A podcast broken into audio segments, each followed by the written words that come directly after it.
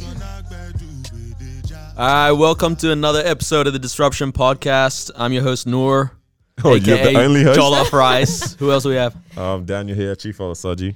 We got Mars, Mars Bar. Yeah, yeah, yeah. Awesome. We we were super excited. We got a- an amazing guest, exciting stuff. We've seen her all over social media and all that kind of stuff. And um, man, we're excited to get into it. So, no further ado, Yeah, yeah, yeah. got Melissa Yu. Welcome. Hey. Hi. Thanks Hello. so much for having me. I'm very excited to be a part of this. Oh, thank you for Excited to being have here. you here. Yeah. I know you've had a busy day. I have I I have a busy day every day, but Yeah. um, you know, I think it's all about intentions and what do you put as priority. So Mm-hmm. this is pretty cool. Definitely. That's it.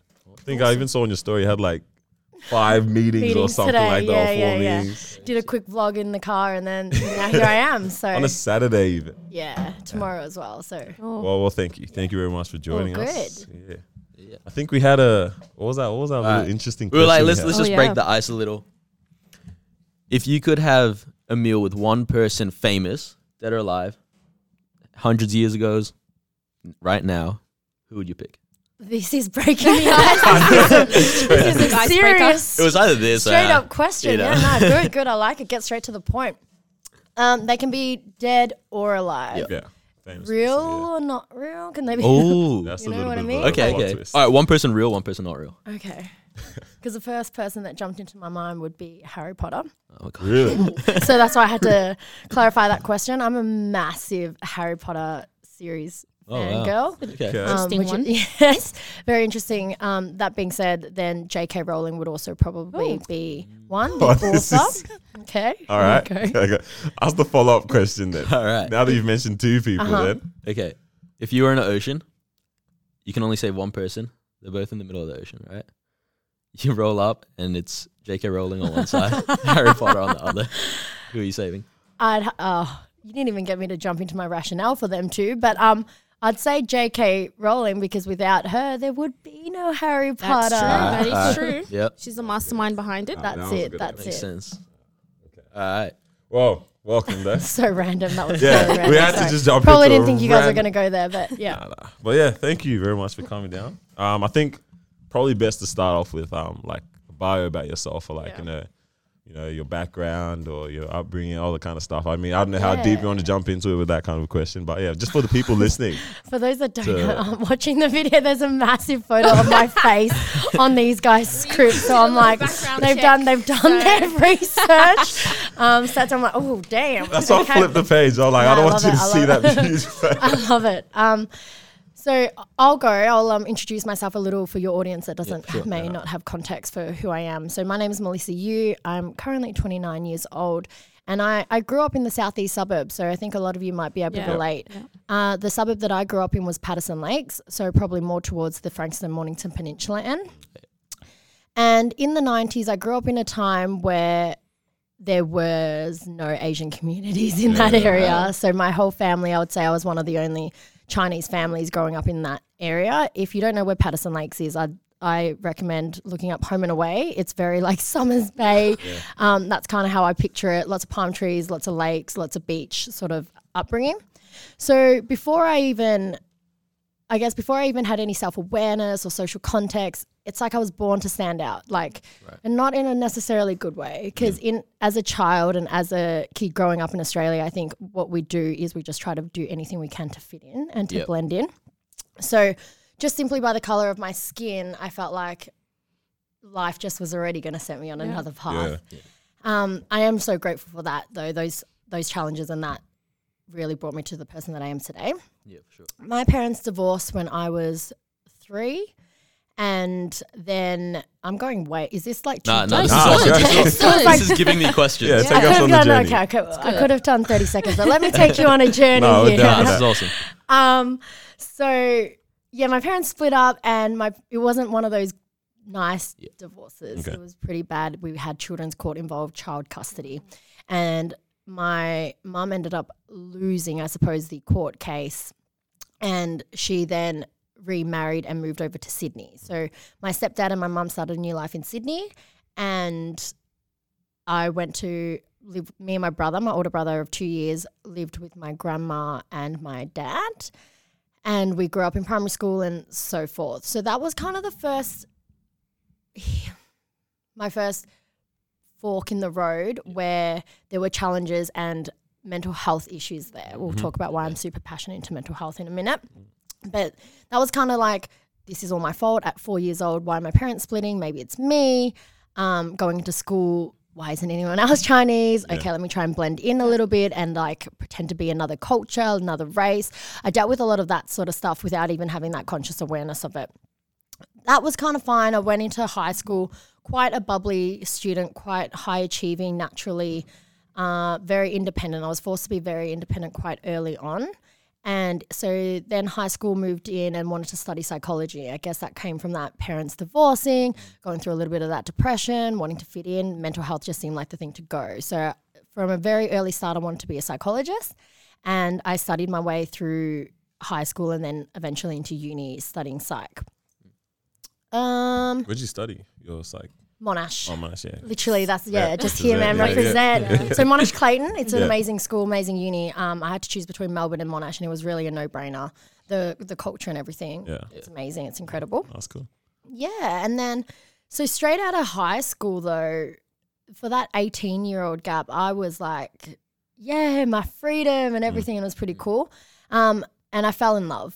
So eighteen, I had boarded a late night train, and I saw a guy there. It was like an empty carriage. It was just me and two other girlfriends. and We were pretty already intoxicated, sort of thing. And saw a boy there, and I was like fascinated by him. He just he just looked really different and looked really unique. And I was quite confident at the time. And him being solo, it was like just a power in numbers. So I'm like, hey man, how are you? Had a little bit of a banter and super keen. He was really, really good looking. And I was like, hey, is your name Gus? On the back of his hip top phone at the time, like they have these massive swipe phone things. I don't know if anyone remembers. Crazy. No, none yeah, of us that remember. was probably before your time, but you used to like slide, and on the back of the phone, it'd have this just massive sticker label like this size, um, saying G U S, and it was like Gus, and I'm like, hey, is your name Gus? And he was like, yeah, and I'm like, oh, well, my name is Mel, and we had a little bit of a chat, and I was like, can you open my cruiser bottle? And he like. So Melbourne. Yeah, right. Can you imagine it? Yeah, Franks Frankston train line as well. Um, oh no. and um, and he happily obliged, and we both knew it was a twist top. So, uh, and then from there, it was kind of like went, went into this huge journey of falling in love for the first time. It's amazing. Yeah, and I went into this massive journey of like the first of everything, moving in together, um, going overseas together for the first time, buying a car for the first time, and all this incredible stuff for the first time. He helped me all the way through uni. I studied psychology, went and graduated with my honors in psychology, did the four years in that. And then we went, sort of had a gap year and we went traveling and did a lot of stuff. Um, I'm going to skip it forward a Yeah. bit and then we can go down a bit. Um, then 2014, January, after six years of being together with my partner, my partner Gus died by suicide. And now that would I would, I would say would be the second biggest fork in the road for me after my parents divorced. I felt like, oh, that's even just saying that now. I'm like, that's heavy. Um, at 23 year old, that was heavy for me, and there was a lot there. So we can unfold a little bit there later, but then throughout that journey of healing and understanding like what what is my purpose here why am i here when something that traumatic happens i think when you're so young and unexpected and your life goes into this crisis it you can either go two ways you can either fold or you can get up off the like off the ground and Yeah. um figure out what it is and how you can find meaning out of this Yep. mess and this mm. pain so that's kind of where my journey took me thank like I'm so grateful for my psych background. I think without that psychology background and the foundations, it wouldn't have set me up to be able to heal or like just grieve Yep. in it Yeah. without that process or mm-hmm. logic to like what is actually happening right now. So that was 2014 and it took me on this massive journey of not being so academic anymore. Gus was incredibly, I'd say, creative. He was head to toe covered in tattoos. He had massive spaces in his ears, long, like real rock star sort of vibe. And I was like this nice little Chinese girl. studied studied at uni and I went to all these cute events. Um, so it, it forced me to kind of just like, hey, what's really important here? And what's like, is this all there is? And what is the meaning of life? Because he was this really colorful sort of character. So I ended up falling into a role that um, led me completely out of psych, and I started running the Australian tattoo conventions. Okay. Wow. So so um, my boss at the time then saw, saw the opportunity, got me a PA role as a personal assistant, and I scaled that pretty quickly and excelled quite well at that. And for the better of four years, we literally traveled every major city around Australia and serviced these Australian tattoo conventions. And what I really loved about that was tattoos was just such a big way of being able to like celebrate authenticity and like who we were. And behind tattoos I was always so curious at like what does the journey behind that Yeah, yeah. mean you know? It's it's so much more than a tattoo Yeah, for people that get tattooed you know?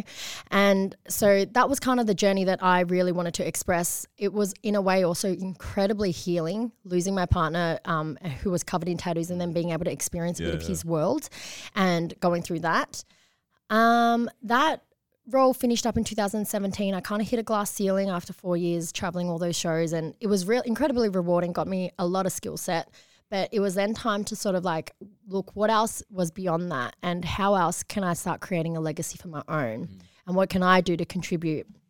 Um, so I. Th- Ironically, the next natural thing is to start my own business.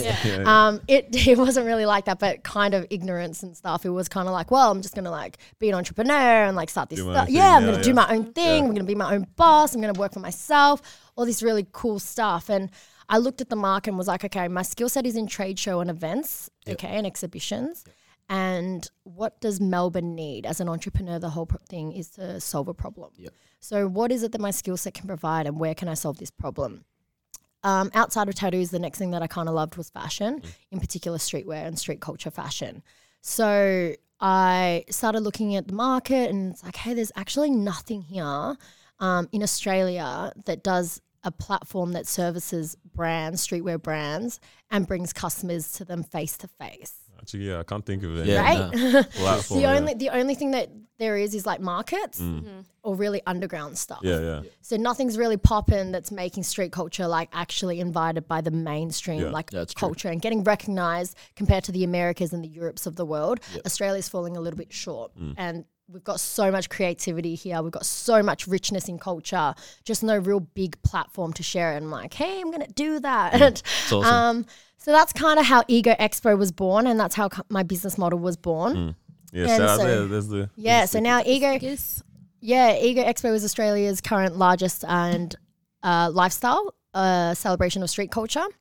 And what we do is we're basically a melting pot of street culture, everything from fashion, sport, music, uh, street food, street dance, and street art, all in one. Um, and yeah, that's kind of like me in a nutshell. That's kind of what I'm doing now. I've started an events agency. Ego Expo was our flagship event. It's our largest event. But as I said, with all these other meetings and stuff throughout the year, I'm also event planning everything from concept to delivery. So we have corporate clients, we do restaurant launches, we do weddings, we do fundraisers. And that's kind of what I've been doing.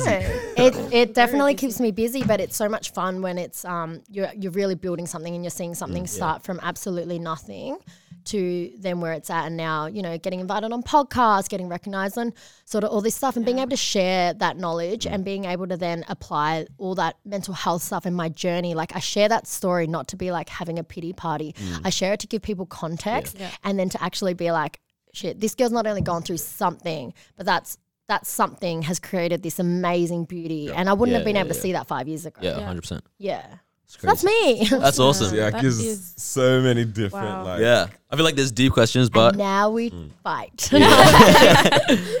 just That, since you worked with tattoos so much, how many do you have? What do they mean?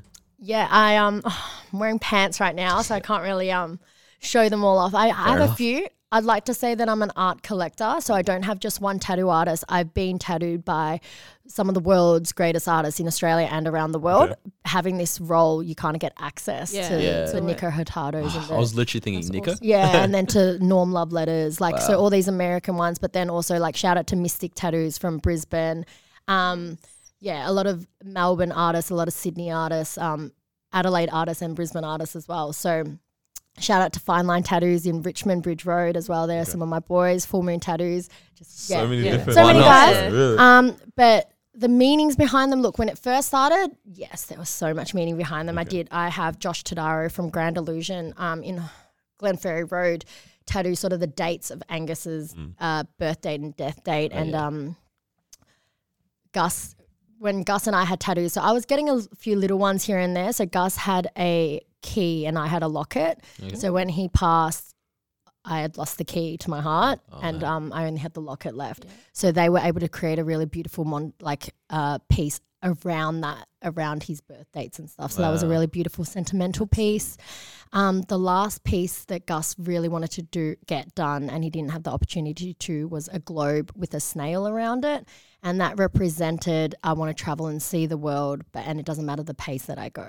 That's awesome. And again, a really beautiful sentimental thing. So I decided to get it on me as well. So um, so so, I've got that as well. But then it kind of just turned into like art. Yeah. Yeah. Yeah. Yeah. So I was like, I like that horse.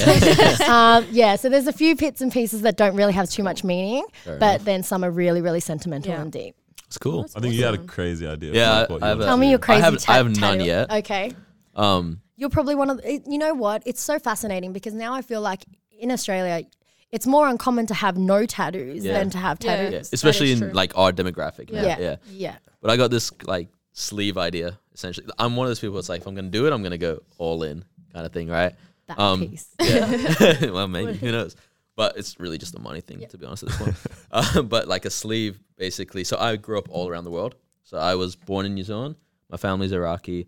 Grew up in the states in North Carolina and Virginia, and then I moved to Qatar, and then I came here 2011. Right? It makes no sense. Been everywhere. He's been everywhere. Yeah. You need to meet up with my um, partner, Pierre. Has he Yeah, traveled he's crazy? like he um his parents kind of cutting your story, but Yeah. yeah, No, uh, it's parents were both from the UN, so traveled everywhere with work. Wow. So I'm gonna link you guys up. yeah, after for this. sure. Yeah. Next Nice. episode. Who I'm knows? gonna, yeah, next episode, 100. percent Yeah, you have no that's idea. That's awesome. Damn. So yeah, so basically it's like I wanted to split my arm into three sections, sort of. Um, obviously I'm a Christian, so faith is a huge thing for me. So something up the top, like a cross or um, so, something to do with my faith. At the bottom third, it's like um, you know how every birth month has like flowers or stones Yeah. or all that stuff. So I wanted the birds and the stones for my parents'. Oh, sorry, the birds and the flowers for my parents' months. And then in the middle, I wanted to get the landmarks of every city that I grew up in wrapped into one, like around the arm, into like one scene. And so it's like all the change in my life between the two constants. How Yeah. deep and amazing is that? Yeah. And That's a- that's that's that's, a really good one. great. But we'll see when That's a I'm rich one. enough to get involved. but you know, the tattoos is it's a Or if process you and it's connect, a journey. Yeah, I'm- one I can connect you. This guy's Two, getting all the Two, yeah, I know. No, I'll give you the connections. Anyone you want, just give me some influ- like designs if you want, like black Yeah, and grey sure. artists or Yeah. realism, whatever it is. I've got you. sure. Um, but it's a process and it's a Yeah. journey. Yeah. So you can just do outline Yeah. and then like. Hell no! I'm not gonna sit like in Yeah, a chair yeah. for 14 hours. You don't want to do that Yeah, for anyway. If you just do it in bite-sized pieces. Yeah. Yeah. Yeah. Yeah. Start it now. It'll be done. You know, I mean- eventually. Who knows? If you start it today, it will be a day earlier than tomorrow. Yeah, that's true. Yeah. That's true. boom. Yeah. Exactly. Start now. All right, right after this. Everyone goes out. Everyone goes out after this podcast. I'm getting that That's tattoo. it. That's it. This is the motivation you probably needed Yeah. then or something, man. For real. But yeah, you so you've had a really like interesting, like rounded like life and like I mean you're young still as well. So it's like you've done so much and experienced so much like, you know, growing and to where you are now. So you've, you've kind of said you've had two forks in your road almost. had really. many in between, but I'd say those were the Major. big, two major. Yeah. real crisis points. Yeah, yeah, yeah, So speaking on like the first fork, which is like your um parents splitting Mm-hmm. that you mentioned before, how did you go about like not blaming yourself? Because you you did mention that um you there was a lot of like blaming yourself, Mm-hmm. like did I caused this? How did you move from there to where you are now, looking back and seeing that you actually didn't play a part in any? It's Like really interesting because that is, especially that one, has not only really found a resolution or healing until very recently Okay. in my last year. Like I'm talking this year. Wow. I was gonna ask you, do you Wow. talk to With both therapy. your parents? Yeah. No, like through therapy. Yeah, okay. I actually um I'm a huge advocate for therapy, psychology and counseling and stuff. Mm. Like you don't even have to be in crisis. Like right now I still see my therapist and it's just to check in. Yeah. It's having someone there to be able to conversation. yeah. Yeah. And it's not a friend and you feel like it's not a it's Yeah, not a burden. You're paying for their services. Trust me, you're paying. No, um, it's like why, it's like why wait until you're sick to go That's to you know correct. to- That's true. Correct. It's get like having a healthcare check. And Yeah, yeah. for anyone that's like feeling like they don't know where to start, go to your GP because you get 10 mental health care sessions for free from the government. Nice. That's No how one- I I didn't even know yeah. that. more you Thank know. you. Never That's how I got linked in. You, mm-hmm. Okay. the Australian government, the system here, we really, really advocate for mental health. Yeah, yeah. So you're supported just from having a Medicare card and a um, you're supported, and we're we're so rich compared to other Yeah. countries. Yeah. Um, a- a- as you know, you've traveled around. Yeah. Like there are no other countries that have free yeah, healthcare that's like crazy. that. yeah, yeah, for so sure. so check in with your GP. Um, was it? Yeah, yeah. I was getting lost in your story. I was like, yeah, mental health. um, no, and then so the fork in the road. Yeah. Your parents. Yeah, how'd blame you like? yourself? Yeah, how'd you get past Okay. like you know? Yeah, and I actually held a lot of that for a very, very long time. And I blamed myself, and it actually probably filtered into a lot of my other relationships, even into adulthood for a very, very long time. And I find that's quite common with us when we when we look at what's showing up in our adult lives or like it's like why am i lashing out like that? Why am my emotions like that? You can actually if you break it down and choose to reflect one it's incredibly uncomfortable. But mm. once you decide to commit and have a look at the behaviors you realize a lot of them are from your childhood. Yeah. Mm. um, a lot of them is like oh well that happened to me because of that. Mm. It's like i i had this massive fear that everybody leaves right um my parents left my mom literally left a state and Yeah. to a child that's four years old that's the world when you have no access to your That's mum Yeah, yeah, from Melbourne to Sydney, it might now be like, yeah, it's just a flight because it is. But as a kid, you don't have com- like you can't comprehend. She's just gone. Yeah, she's Yeah. gone, and I was living with my grandma, and there was not that my grandma wasn't a bad grandma; she wasn't my mum. yeah, Yeah. yeah. So that was so super hard for me. So I held a lot of that, and then growing up, um, I just had this thing that everybody leaves, and that's just what I started developing and thinking. No one was to tell me I was wrong mm. because I'd go out and I'd validate that too. I'd look for that. So then when Gus died, oh, that was like that Yeah. thought, that belief system that everybody leaves was just like solidified. Yeah. I was like, that's it. I'm alone. I'm independent, and I got this. But there's nobody that's gonna. There's nobody out there that's going to be able to be part of this because I'm, you know, on my own. I've always got my own back, Yeah. and it became this attitude that I developed, and I was super independent, but not in a really healthy way because as humans we need connection. Yeah. Yeah. We actually need people. Yeah. We do. 100%. We need family. We need friends. So um, that not blaming myself took a lot of work, and that could only happen as my, an adult self now, Wow. having the understanding and the reflection to go back there and go, it's not your fault. But if I don't know, I could have maybe had that without the awareness for a long, very long time. It Yeah. did. It carried on throughout school and everything. But I'm glad to say that now I have the the humility to go back there and the understanding to be like, actually, my parents splitting up was not my fault. Yeah. I wish that what you said when it's like, I think you nearly went into like maybe I talked to my parents. Mm. I wish my parents could have provided me that. Yeah. But they were, they loved me. They just didn't have the skills Yeah. to be able to explain Yeah. that to me. Do you think it might be, and like an, an Asian thing as well? Because like, for example, I have heaps of Asian friends. My girlfriend's Asian, all that stuff. And it's like I know that. Mm-hmm. Shout the, out to the Asians. Shout out to the Asians. but it's like I know that the relationship between kid and parent is really different. Like um even when it comes to things like, you know, physical touch and all that stuff. So like as Arabs, it's like if I see my friends' parents, it's like, oh, you you know, you hug them, you kiss their cheeks, all that. That's how we do it, right? Um parents always like it's very close bless. relationships, all that kind of stuff. But I know like a lot of my Asian friends, like just to, you know, blanket statement, right? Um it's not like that. It's like Yep. parent, Yep. kid, right? Um, and that blanket statement has valid, like Yeah. it, it's truthful in that sense. So, um, Asian culture for us, it's it is very like we show emotion through other ways, like money. Yeah. Um, and if dad's gone out to work, it's a sign of love, but they might not ever say "I love you." yeah. So for someone that, for me, I'm super em- empathic, and I need I. You need to- I love you. for me to actually feel love, like, and my partner knows this now. It's like I need to hear it, and I need it in gifts, and I need it in Yeah. cuddles, and I need it in like touch. Yeah. And for me, I just never. It was so hard because I never got that from my parents. And mental health is also a thing that's really not talked about in Asian communities, if Yeah. at all. It's a shame if you have it. Um, and again, not their fault. Just culturally, no one's been educated in Yeah. it. Yeah. No one knows different. Yeah. Correct. Yeah. No one knows any different. So, I, c- you, you know, ignorance sometimes it's like it, it can hit a whole culture. Yeah. And yeah, so that was I think that was really hard. Um, both parents loved me, but they weren't they weren't the people that I would go to if something was wrong emotionally Yeah. because they they just couldn't provide that support.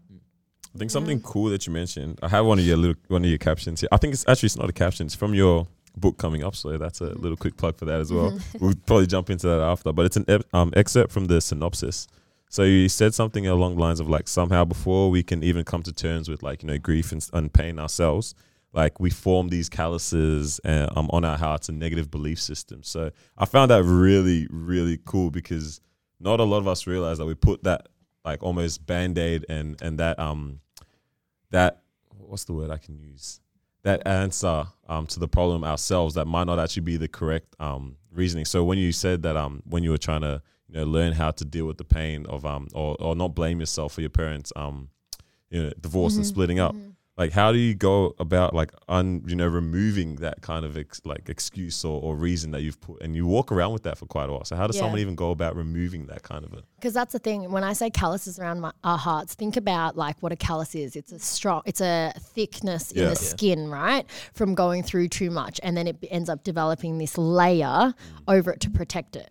And in another way, it's almost like it's building your walls up high and not letting anyone in. So when even when the right people come along, you've built your walls so, up so high that you're not even giving them a chance to let them in. That's you doing that. Yeah. It's when people it's people re- put out their hand and you're not even looking that way, so you can't even grab that hand for someone to lift you up. Yeah. And that's what I find we we do do that when we don't have that awareness. When we're in pain, it's like sometimes we like to mull it, like Yeah.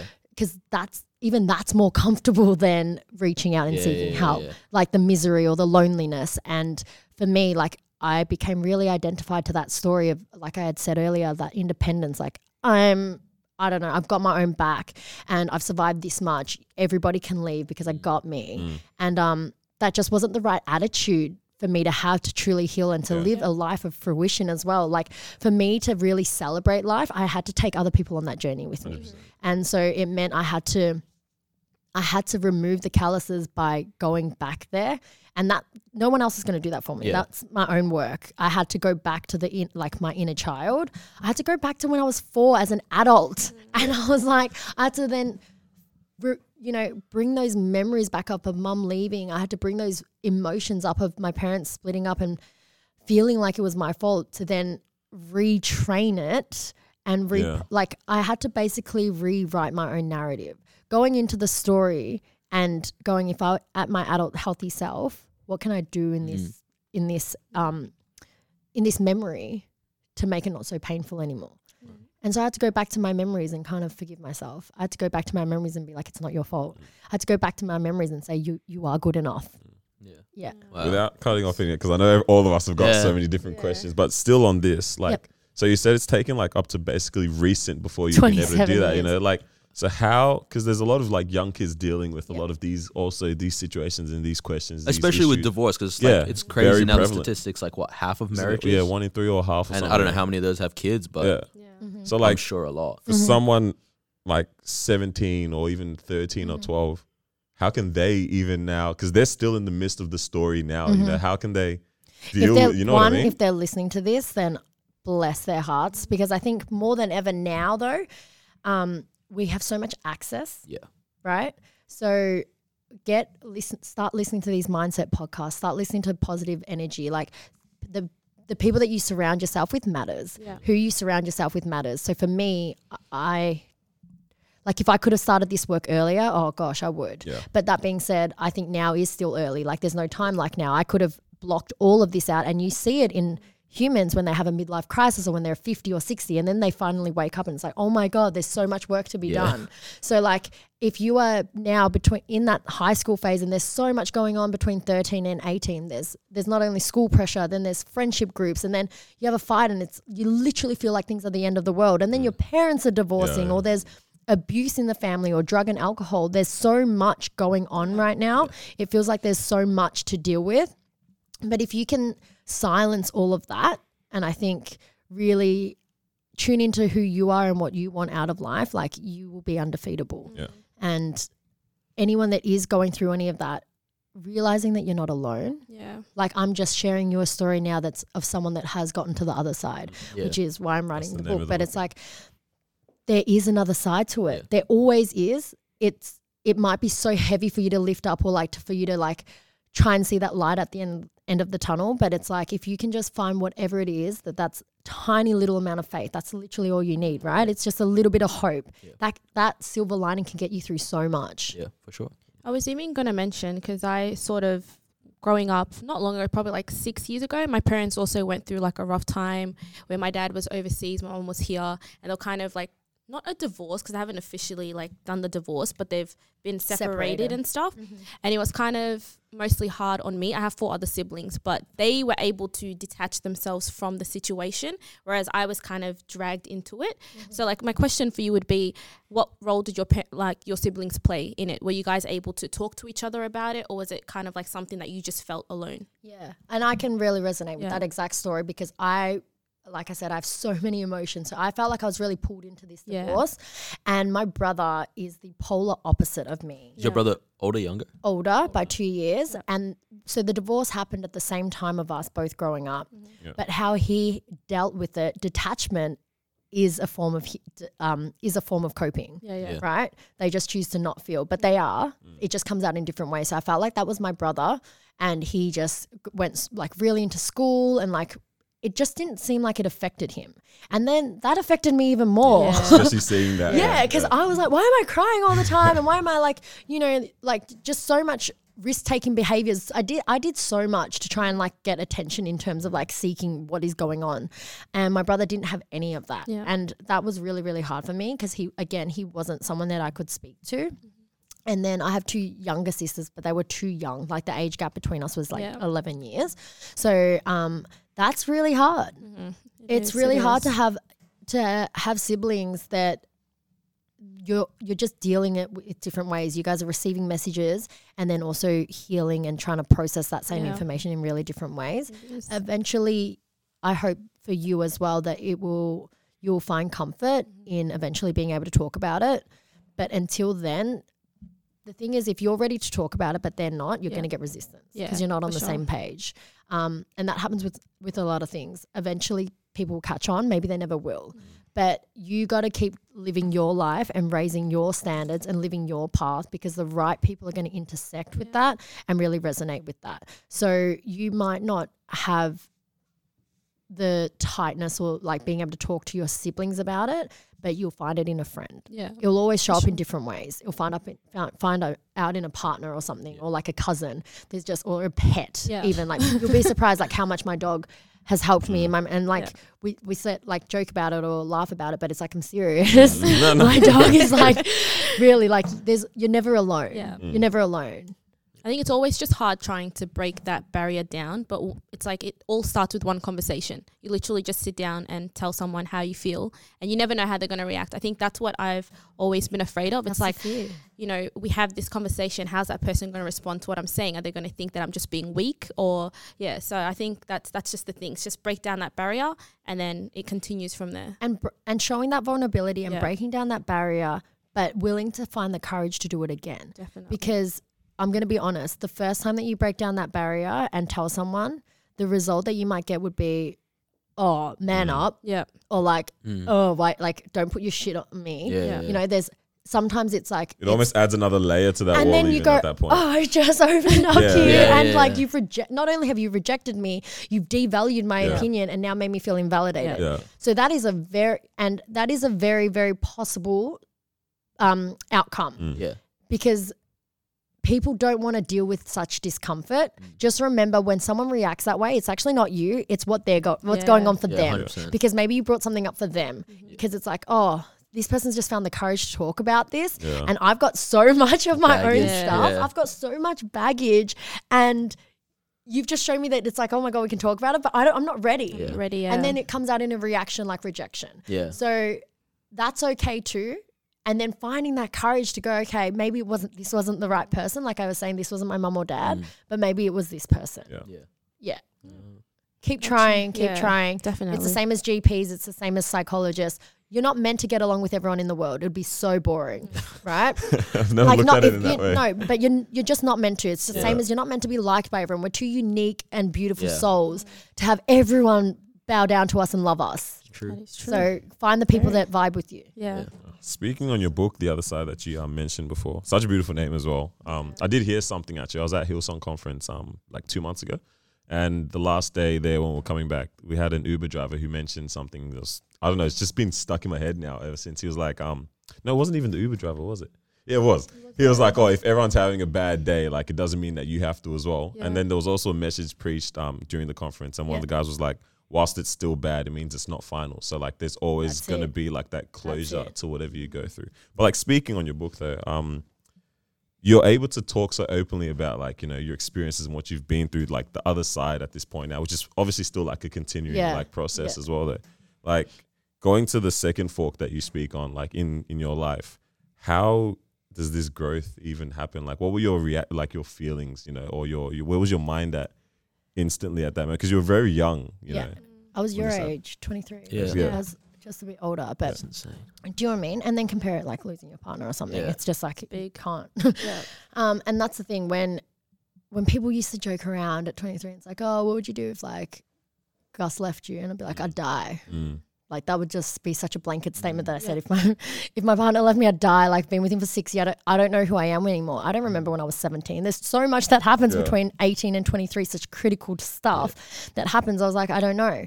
But when the worst thing actually happened and he did pass away, um, it was suicide's a really necessary topic. Okay, because it's the one form of death that you you are left with questions. Mm. You're left with so much questions. You're left with so much blame. You're left with what could I have done more. Um, when suicide shatters a community, it really ripples out into neighborhoods, schools, social media, everything. Especially when Yeah. it's someone that's young, Yeah. because the idea of they had so much life ahead of them and if only they could see the bigger picture. Unfortunately, when someone's going through that, all they can think about is the loneliness. Yep. So, like the number one cause of suicide is loneliness. Mm. Okay, people die because they don't want to be themselves and they feel that alone, Mm. and it's it is a tragedy. It's a shame, and unfortunately, it's a it's a sickness. Yeah. it's an illness that they can't think of Yeah. that another way. And so when that happened to me, I don't know. It just like I maybe that detached protector mode sort of came in and I really detached myself from the actual story. Like I'm quite good at processes and working really hard. So I felt like it was like, okay, well, now I just have to make sure the parents are okay and organize a funeral and do all this stuff that 23 year olds yeah, should yeah. not be doing. And I was like, okay, well, those are the flower arrangements and that's the casket and this is the date Wow. and this is the run sheet. It just like, I went into in a way like but that was what was protecting me having those Yeah, steps yeah. ne- my next steps and going this is what i need to do i need to write a like we need to sort out this i need to write a eulogy that was kind of what healed me in that immediate two weeks right Is it Imme- the fact that you were just busy? yeah Yeah. yeah It's crazy because I was having this conversation with my dad like end of last year because I was like feeling a bit down and whatnot. And he's like, just keep yourself Yeah. busy, keep yourself around people, keep yourself busy. And I was like, you sound crazy, and it worked. It honestly, yeah Yeah. um to the point i don't know if there is a better way. It just happened to be my way. Yeah, yeah like Yeah. i wish i could sit down and process it all but at that time i think it, your your mind almost blocks tries to block out that amount of trauma um, from what i what i saw. So uh, this isn't meant to again be a pity party but it's like i found my partner in our family home. I found him and It was you that, yeah, that found yeah, him, that found him, and it just it was like straight into flight or fight mode. So I was like, I was just fighting for my life. I was just surviving, um, and I'm very very grateful that I think how I got through it was having a really really amazing social circle. I'm talking my so my mum came down. She was in China at the time. She flew down for the funeral, supported me financially in that. My friends in immediately, like before I knew it, the house was filled with family and friends. And for that better of a month, no one like people babysat me and took it in turns it's good. to stay by my side. That's such a switch though, Right. because like you weren't ever thinking you were ever going to be in that space, and never. the next thing you know, the house is filled, Yeah. and it's like you're being babysat. Yeah. Coming from someone who, has, like you said, has been so independent all this Yeah. time, like and I, I reject like, I didn't ask for it and I didn't want it. Yeah. But looking back now, oh my gosh, I needed it. Yeah, Mm. I'm talking like my friends didn't let me shower or go go to the bathroom alone, go to the toilet alone. Someone came in because they were so scared Yeah. of potentially me taking my Yeah, own life of as well. Bless their hearts for you know being that tired and being also grieving as well, but being my friend and being my rock. Um, for that time, I'd forget to eat and people like food was just there. Yeah. I, Yeah. But I didn't have to think about any of that. I didn't have to people would remind me that it was time to shower. People would remind me. So like that support though, I I realized that that is it's very rare, and I'm very very very fortunate that I had that. Yeah. Um, because that got me through a lot of the just the day to day procedures. Yeah. Because when something like that happens, you're not even looking at a future anymore. You're just trying to get through a minute, Yeah, Yeah. yeah. a minute. You know, Yeah. you're like every minute, let's just go. And then eventually the minutes turn into hours and the hours Yeah. turn into days and the days turn into weeks and the weeks Such a turn into pers- like, months. Yeah. Step and then by now it's like, now we kind of just remember him on uh, annual Mm. like anniversaries and things.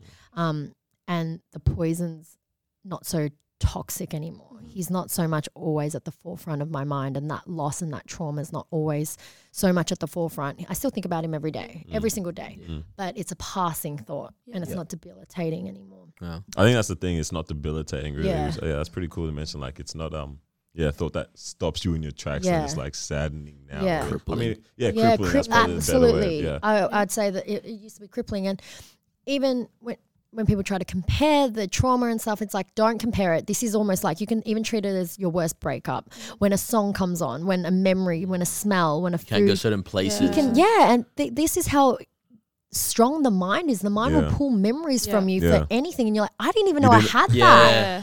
That. Yeah. Like, and I'm like, I didn't even know I was thinking about that. There's like even just friendship or anything. Your brain has so much of that retention. It holds so much of mm. that. So for me, um, yeah, it was just getting through day by day, and then I know it sounds so cliche, but just give it time. Yeah. Any sort of mm. trauma, any sort of pain, you just need to distance yourself enough. You just need to give it enough time, and only time will tell. Mm, yeah. And I mean, I can't imagine like what you went through during that moment when you said you found him, right? So just leading up to um, the event that did occur, so he was going through something.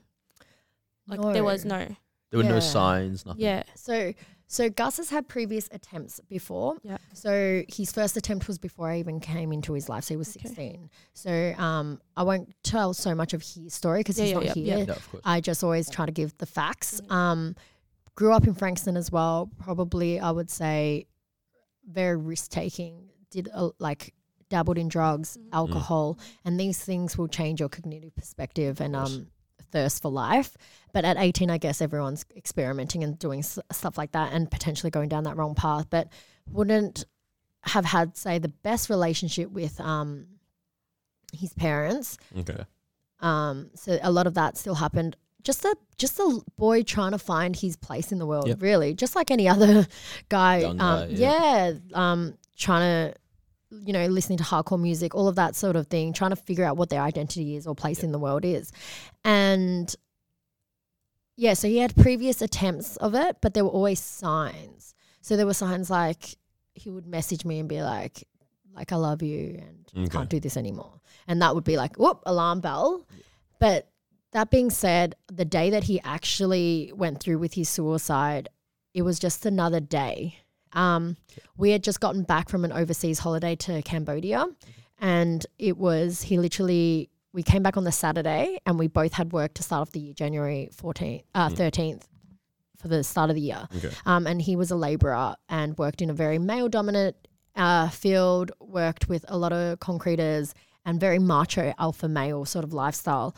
And the hours were long, the pay was good, but It is definitely long hours. Tiring. Yeah, I know a lot 4 of friends a.m. to that. 4 p.m. Yeah. So it's a grind and it's a hustle, but it's physically intense and labor intensive. And also, then the culture doesn't allow you to be weak. Yeah. The culture doesn't even allow you to show emotion Speak. because Mm. oh, that's what I mean by like, if you're like, hey, I'm not feeling that great today, boys will shut you down Yeah, yeah. and tell Or you to joke for about it as well. Yeah, which is stuff. probably sometimes it's even worse Yeah. when you joke about it because it's a serious topic and then Mm. then again not likely to open up again.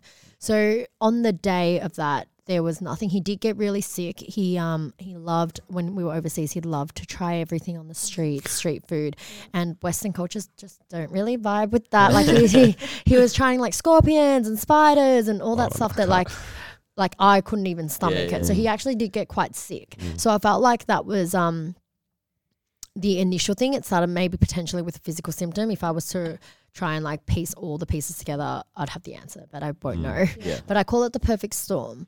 Um, it just happened to be a series of events that happened on that one day that led to no one being able to talk to him. I think if someone like a postman ended up knocking on our door and just broke his thought, I genuinely feel like he wouldn't have gone through with Wow. it. But when you're thinking about taking your own life for five minutes, genuinely like ta- thinking of Yeah. taking your own life for five minutes, that feels like a a long, long, Yeah. long time with no one else to reach out to. And what happens with thoughts is then you just downward spiral. Mm. And then you have no one to break that pattern.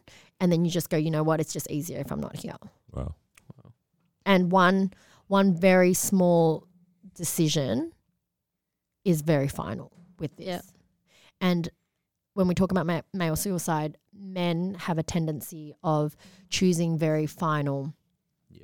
methods compared to women, which is why the male rates of suicide is Much very, very high. Yeah. And especially when you look at the age, it's between 15 and 30 for men. Yeah.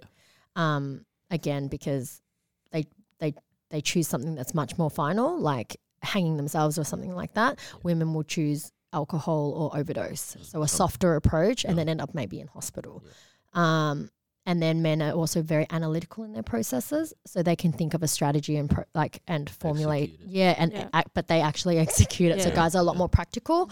Girls might write a letter and um do that sort of stuff. Oh, uh, if you don't mind, like I don't know boundaries and stuff, but like, d- did you know the method that he? Of course. Yeah. And Yeah. Is that something you're comfortable talking with? Or- Yeah. Alright, okay. If it's for your audience, again, please call Lifeline if any of Yeah. this Yeah. triggers you. Yeah. 13 11 14 is the number. Okay. It's a 24 hour free counseling service to anyone around Australia. They'll pick up. There's always someone on the other side of the line. So 13 11 14, shout out to Lifeline. Um, yeah. So on the day that he died, I. I came home from work. I worked in hospitality, bistro serving garlic bread. That's the dream. So the dream, like literally waiting class girl. But um, came home at about nine, and it was one of those really, really hot Melbourne heat waves. It was forty-one degrees or something. So by nine o'clock when I got home, it was still so hot. Yeah. I say that because that's one of the biggest memories I have, and it triggers it when I have a hot day. Oh, Yeah, okay. Yeah, it comes up for me. Um, I so he had already messaged me that day saying that he was going to the doctors because he felt really sick again from that stomach bug, and he was going home to sleep. And yeah, there was not. That was it. Said I love you, and that was it. Um, when I walked up the driveway, his car was parked in the at the front of the garage, which is where I'd expect it. And I go in and I go into the house, and on the coffee table to my left, there's his medical certificate. So again, tick the story of um, him going and feeling sick. And I walked upstairs to our master bedroom and I turned on the light. And to my surprise, he wasn't in bed. He wasn't at home. And um, that was like, this is weird. He's got work tomorrow. And he told me he was asleep. Um, so I get my mobile out and I call his phone. To my surprise, again, I hear his phone ring. And that's when it's, it does get, a, I was a bit worried. Um, so I follow the sound of the ringing and I walk back down the stairs and the ringing felt like it, it was coming from his car. It was coming from outside. So I walked out and um, tried to find the source of the ringing, and it wasn't coming from his car. His car door was locked. I could still hear the phone ringing, and was coming from the other side of the garage door. So I didn't have the electric uh, gate, so you had to go through back the house, back through the laundry, back a backyard to the side door at the back, and um, I basically ran into him. Um, so I, I found the source of the ringing, and um, yeah, so I, I like that's where I guess the blur sort of happened. Like I don't know Mm. Yep. when the dog started barking or stopped barking. I don't know when the ambulance started coming and the you know the red and the blue lights and um all I remember was like being collapsed on the kitchen floor, just being like, get him down, get him down. Like I just he needs to get down now. Uh, and that was the last time I sort of really saw him because everything else was done from everyone else. Don't know what happened. Yeah. Um, so Gus had hung himself, and probably one of the most common adolescent ways of a male to die by suicide. And yeah, so once you kick back that chair for anyone that is contemplating stuff like that, once you kick back that chair, there is no going back because Yeah. you just can't get down. Yeah. Mm. So like, I hope that he's at peace, Mhm. you know, and I hope he found that peace. But yeah, It's still such a final. Yeah. it's just it's just so final. Yeah. I've heard you yes say the phrase like or Thanks for you- sharing that. Yeah, by the thank you for that. Yeah. Actually, that is very tough to like you know um go back. No, I appreciate I time, but- appreciate you guys letting me be able to have that space to be able to have that comfort. So I really hope that that resonates with people. I know definitely that people can like yeah feel Relate from that it, and it helps them and relate. Yeah, they can relate to it. But like I've heard you say like died by suicide. Is that an intentional phrase that you use? Is that? Thanks so much for picking that up. Um, so I'm a keynote speaker for mental health and suicide prevention now. I advocate a lot in this space, and I talk. I've talked about my lived experience before, so that wasn't. Don't worry, I, I've got self care. um, that wasn't my first time sharing that story. And I say die by suicide because it's the correct way to say when someone dies by suicide. um, the most common thing you would hear is committed suicide. And committed is a word that was once used uh, associated with suicide because it was once a crime. Suicide is Ah, now that no does make longer a sense. crime Yeah, okay. committed is when you go to jail. It's sta- still now when you commit a crime. Yes. So suicide was seen as illegal, and suicide was seen as wrong, Mm. and suicide was seen as um, a shame on society. Right. You know, and I think in some cultural stuff it is still quite heavily like that. It's the wrong way to go. But now in Australia, it is no longer a crime to die by suicide. So we change that. I don't take offense to it when people say committed because it's in our social language. It's um Yep. it just rolls off the tongue. Yep. I think sometimes even I accidentally might say it and then I have to check myself. So a nice healthy way of safe talk is just to say that that person died by suicide. We also don't say he successfully suicided. Yeah. Just don't know why we Yeah. even started saying that in the first Yeah. place because it's not a reward or an achievement if someone died by that form. Yeah. But thanks so much for picking that Yeah, up. I, It's was, really I important saw that it was a bit different because yeah, usually you do hear like the other phrase committed that you to, but, before. and yeah. that's just um that's just no knowledge in the suicide prevention Yeah. space but if you see someone that's actually quite heavily in this space you'll see them speaking in the right sort of tongue I guess one thing that's like amazing about our current generation that we get to live in is that we talk about this stuff. Like we get people like you on, we get to hear about it. You know, I don't know if you're aware of Charlamagne tha God. He talks about this stuff all the time and mental health and whatnot. But we also, it's it's almost like the flip side of the coin is that we're also in a generation that jokes about this stuff heaps, right? So, like, I get to spend a time around uh, around a lot of high schoolers and whatnot, and they're like, you know, they'll be like, "Uh, kill yourself," uh, you know, all those kind of phrases get thrown around, and it's like, how do you feel about that? Because on one hand, it's like you don't like. I get it. Like I'm like, I don't use those phrases and whatnot, but I can see, you know, just like people aren't they don't intend it, correct right? Correct. But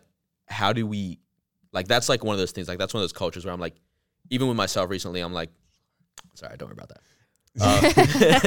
Um, um, but it's like I'll I've like fully tried to cut out the word like retard, right, from my vocabulary. Like I don't want to use that to explain things. Like you hear kids going, "Oh, that's cancer," "Oh, that's you know those kind of terms," and I'm like, I'll put a stop to it, right? But it's how do you like deal with that? Like when you hear people use that kind of like exactly what you just said. What a perfect answer that you've just kind of raised. Um Let her exactly. Answer, when we, man. no but like I, I just i agree. Um when people say that it is again find out whether you want to take that personally. I don't really take anything Yeah. too personally second understanding the intention behind it people pick up language and social stuff not even because they're aware of it it's it's just in everyday language Yeah. so oh, i just want to die because i'm in traffic Yeah. what Yeah, yeah. no you don't like or like you know ex- uh, You wanna eat. yeah That's like all you wanna do. kill yourself is such a um term now isn't it it's Yeah. just part of everyday millennial you see the memes that are all like, "Oh, I want to die, I can't wait to die." and all that yeah kind like um and how i put a stop to that is by d- being Calling the it one out. person and calling it out Yeah. and saying like I feel like no one really does it by me with me because they know my story. Yeah. Mm. And when they do do it, they're very quick because of the instant look that I can give them Yeah. and be Yeah. like, just whoa, Yeah. sensitive. Like, you know, I just want to hang myself. I'm like, that's literally Yeah, like yeah, what I've experienced. Yeah, wow. man. crazy. Um, but again, it's not like I get offended because that would just waste so much of my energy and time, and it Yeah. wouldn't It's It's serve almost any. like a teaching moment rather at Correct. that point. Yeah. I let that person reflect on it for themselves, Yeah. and then I don't need to say anything. And hopefully, if you walk away and go, I'm going to just be a little bit more conscious with the way that I speak. The problem here is that we're not conscious about a lot of things. Half of society walk around unconscious, Yeah. Bare- and people will die at their graves and not have reached a level of consciousness in humankind. And that is that's the bigger problem. So calling it out, and if you have the awareness and the understanding, you putting a stop to it can change. If one person then from that changes it, that's the ripple effect. Yeah. That's the amazing energy transaction Yeah. that someone, especially in the kids, like I speaking in schools is so much more rewarding in a sense because these millennials haven't actually made a decision yet. on what it is. They have Yeah. the power to be influenced. And if True. you can be that influence, all of us listening to this, if we can then just, when someone else says, like, oh, retard, it's like, hey, man, don't like say that. My Yeah. cousin's Yeah. like, Yeah, got yeah. a, Yeah. yeah, like Exactly. disability or It something. changes culture. It changes way, yeah. everything because it's like, oh, I'm sorry, Yeah. man. Like, you know, um, there's like even just really casual stuff when people say like, your mum or like whatever. And Yeah. it's like, it's like, Honestly. yeah, like, Oh, we were in like know? year Yeah. seven. One of my friends, or like one of the guys on our year level, his mom had just passed away, and then Wow. a couple weeks later, we were just messing around. or Yeah. Something, and one of the kids like goes, "Ah, hi, your mom," and he didn't yes, think it, and then he's like, correct. "Oh man, I'm so Yeah. sorry," Correct. and it's like, "Yo, you actually don't, think know about what." it. Yeah. is- What and that's like What someone you someone's know going when you through. don't know the person, you don't know Yeah. what they've been through. Exactly. But I think it's like you're not going to know that until eventually it hits that spot in your Yeah. gut Yeah. where it's like, oh, I went too far. Yeah. And it was a Yeah. joke. I'm Mm. not going to joke about that anymore because, again, joking is just a, it's insinuating that anyway. It's not positive. Yeah. Yeah. Well, still on the whole this generation thing, how do you feel then about like 13 Reasons Why and shows like that, Mm-hmm. right? Because it brings awareness, but there's also been the whole debate that it's actually also sort of bringing ideas to people and yeah, all that kind of stuff. copycat behavior. Hey, uh, first and foremost, I don't actually think that copycat behavior can, like, you can't plant an idea. It's not really like Inception. Yeah, yeah. Uh, I don't think you do. People formu- people have consciousness and uh, have awareness. It's like that's if you want to do something, that's on you. That's your accountability. No one forced you or copied or planted a s- idea into your head and then Mm, yeah. forced you to do it. So if someone died by suicide, they're not doing it because of 13 reasons why. True. Right? Um, however, 13 Reasons opened up a great conversation. I think it had, I do question its intent actually, but um, Yeah, it- yeah. yeah. And for me watching it, I actually didn't think that it it Oh, so provided you did watch it. I watched Okay. it.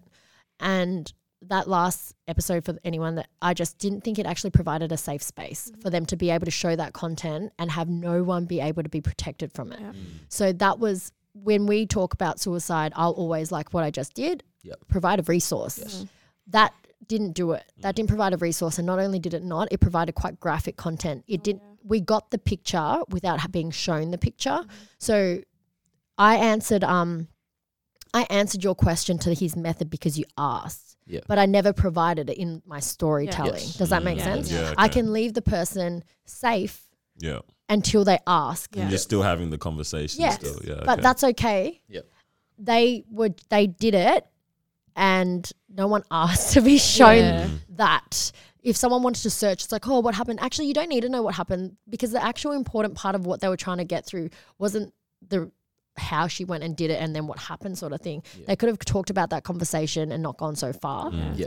That's sort of where I sit with that. Never I think, like that. yeah, like I think it was quite okay to have it. Again, the storyline teased out a lot of drama out of it. Mm. Also, if you're leaving 13, re- uh, 13 videos, that's not cool either. yeah, Like, yeah. You know, that, yeah, and blaming. Honestly, that was my biggest takeaway Yeah, from like- I was like, that is a very Think about how long she took to do Yeah. that. Yeah. yeah. That's, like crazy. it's a scary thing to leave behind for people to have to you know. That's you want that to be your legacy. Exactly. Mm. Yeah. That was yeah. That show was brutal. I mean, it is. It did achieve the conversation. I guess if that was their intent, which Yeah. is, I if guess. the conversations happen, that's great. Yeah. Um, yeah. Yeah. Um, I know you sometimes probably hear like a lot of people say like suicide is a personal decision. Um, you know, it's obviously the individual's choice to like you know um die by suicide, right? So. I had this kind of thought process at one time. Is it almost selfish for us sometimes to like, you know, tell people like, you know, this is the way or like or um or like kind of have these preventative measures. Is it because we don't want to go through the grief? Is it selfish to think like that? Should we leave it as a personal thing? Or do we actually like advocate like for Yeah. you know like where do you stand? I mean obviously you are um you know a keynote speaker and advocate for mental health and um, preventative measures for um suicide and stuff. So i can see where your stance is but do you see the like flip side of like is it almost like a a selfish thing on on on us to like try to prevent this like i don't know it's just it's a Yeah. weird question no, I- it is. So are, are you trying know to what say? you I'm just just. said. I think she yeah, just- I Tried just to want to reframe in yeah yeah yeah Are you saying that we we should not say suicide's I- fine, yeah um, but let them do their thing. Do you see like how like yeah is it also sometimes like yeah selfish on us like in that way like is it this personal decision or are we actually all meant to now be like standing against like because I can see some people fight for like the other side of of this debate, yeah. but some people are also like, yeah, where you're at now of like, let's you know, Yeah. So I think the the main thing again with suicide, suicide d- happens because people are lonely. Mm. It's an illness. yeah, okay, So it's actually not if someone's thinking that's not the natural Yeah. and most common way for someone to want to take their own lives. We're the only uh, species in the world. No other animal will think about taking their own life. Everything is about survival. Every single animal you Yeah. meet, we are the only species that has the highest enough level of consciousness to process Think something that far in that far yeah. ahead and choose to end something sooner than Mm. our time is done. Yeah. So when you think about that, it's mainly because we- I'm just trying to advocate for people to have better thoughts and to be mentally well. Yeah. Because if you were mentally well, you wouldn't think of Yeah. taking your own Yeah, life. Right? You, you just wouldn't. There's something else there. So when someone wants to suicide or has these thoughts, suicidal thoughts, it's never that. yeah, There's always layers and layers and layers and layers of trauma or um, challenges and stuff that they're overcoming from that. Suicide is the end of the road Yep. for people that are then exhausted out Yeah. and Mm. tired. I, And yeah. so that whole journey there is where I'm trying, where we should try and say, it's actually suicide's not a personal choice. Suicide's a community responsibility, prevention of Yeah. it. If if we can all just lend a hand or smile at a stranger, that li- or text a friend or jump on a stranger's podcast, like all of these little things is how you can help. Yeah. Yeah. So the when I when we work in this space of mental health and suicide prevention, we're not asking for you to be the pro. We're not there's psychologists and Yeah. psychiatrists and doctors and all of that sort of stuff for that. But what you can do as a responsibility is be kind. Yeah. Yeah, hundred percent. What you can do as a responsibility is make people not feel alone. Yeah. Mm. Is make people feel like they can belong in any culture, skin, race. You know, Yeah. they can they can have a place. Mm-hmm. And if you're that one person that does that, good on you. You, you probably save so much lives. Yeah. So I asked my question in such a way, but you really answered what I was actually trying to get to in terms of like what do we address? Like do we address the issue or is it like mental health, like you're saying? I think that's such a better way to like view this or to like, you know, target this. It's like it actually comes back down to someone's not feeling well Yeah. mentally. It's like I don't it's not necessarily that someone wants to like you know, um, kill themselves or com- um, so I almost said it, I slipped up, or wants right. to die by suicide. It's like there's actually a, a whole build up to this, and it's like how can we, as a whole people, as community, actually Mm-hmm. now help people along this way to stop it from getting to the very final decision. So really, yeah, it does it. boil back down Yeah. to like this is mental health. And having suicidal thoughts is like, it's that's just one of the flags. Yeah. I have suicidal thoughts. I just don't action it. Yeah. Yeah. So when they come, I notice them. They're passing, and then I'm like, this is probably a cue where I need to reach out, or like I'm not dealing with something. There's always something else. It's like when I'm thinking of that, okay, why has that thought come up? Oh, it's Gus's anniversary, Mm. or like, oh, I'm really stressed at work and I'm under financial pressure, or Yeah. something. There's always something else. So then you can kind of look back and go, if that was to leave, would that thought then be alleviated? Most likely, yes. Okay. Because when someone's like, I want to die by suicide, it's like, okay, let's talk about it. Or like, what's going on? Oh, you've gone through a breakup. Mm. Let's address the breakup. Yeah. Yeah, yeah, Yeah. Yeah. yeah. Instead of going, don't do it, man. Yeah, You're that's gonna regret to it. Yeah. out, yeah. Don't do it. You're gonna regret it. It's like you don't you don't have it's someone's feelings and opinion. Yeah. You actually don't know what they want. Yeah, Yeah. because I guess that helps a lot of us Yeah. in terms of how do we now speak to people around us who we know are going through things, or Mm-hmm. or even if you know, like maybe like attempted before in the past. Mm-hmm. It's like we actually need to realize it's this is a flag of something that is Mm-hmm. you know this is just like a, a symptom of something else. It's a natural like you know like um a system in their life or, or a source. Like yeah, that's And pretty I cool think to look at it like that. this conversation now, like we're spending a really good chunk of it just having a conversation about it. Yeah. Not stigmatizing it, not being like rejecting it, not Yeah. walking away because it feels uncomfortable for us. Yeah. We're going ahead and having this conversation anyway. And that's where people, I'll walk away from this podcast and be like, I'm so empowered and I feel Yeah. so good about it, selfishly and selflessly. Yeah. Yeah, yeah, yeah. So, you know, it's a fine line of doing course. that because Yeah. it's like, it's interesting because you'll fill up your cup by helping others and serving yeah, others. yeah, 100%. yeah. You will all know that because you're all, you met in the right community Yeah. groups, you know. so it's it's being in service of others. It's lending an ear Yeah. and having no judgment. Yeah. If someone's like talking about it, not being quick to speak, just Yeah. so that you can get the conversation in. Just listen. Mm, mm, Yeah. mm, mm. So I think one thing I was gonna say, I hear a lot of people say, you know, a lot of issues stem from home. Like a lot of problems start from being at home, not being able to communicate with, you know, your parents, siblings, or even just close family members and stuff. So, what advice would you give to now let's just um, think about like you know family members and friends who have someone who you know might be um, thinking of trying to you know um, Take their die, yeah die Yep. by suicide and stuff like that so like what, what what advice would you give to them to like family members and friends the ones The ones taking care of the, them. one, Yeah, the caregivers. Yeah. Um, being patient, remembering that you loving them is greater than anything else. I think always leading with love and kindness. I know that sounds really, but it is that. Yeah. So, so we're so quick to lash out or reject it or like call it like, oh, you know, you're not actually going to go through it the, because we've been talking about this for freaking six months, Mm. and Yeah. um, you know, because eventually that one time they will do Yeah. it, and It almost becomes like a challenge. I feel like Right. that statement, like that's scary. I can Yeah. never. s- I, I I've, hope I've I heard never say people that like, yeah, anyone. but it's like you're not going to do it. Yeah. yeah Like, stop posting things up on social media. That person's screaming for help and you're Mm. rejecting them.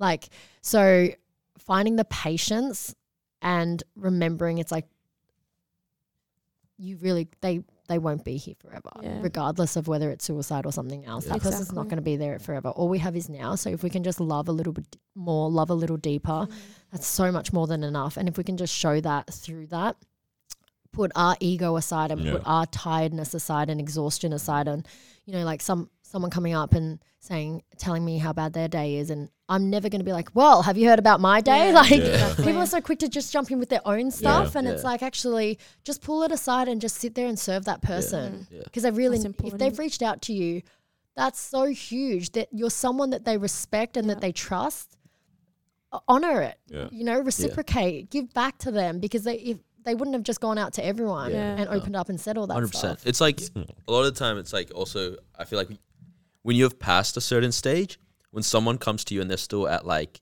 you know, you're at step five, they're at step three, and they're like, "I have this major issue," and you look at it, you're like, "But you get it done. You know, it's gonna be finished, whatever." But it's like really like this is the mm-hmm. biggest thing they've ever faced, right? It's like mm-hmm. They're in year twelve and it's like exams, and it's like now we look back at it and we're like, "Yeah, everyone Yeah, finished that. Whatever you got, whatever you got, right?"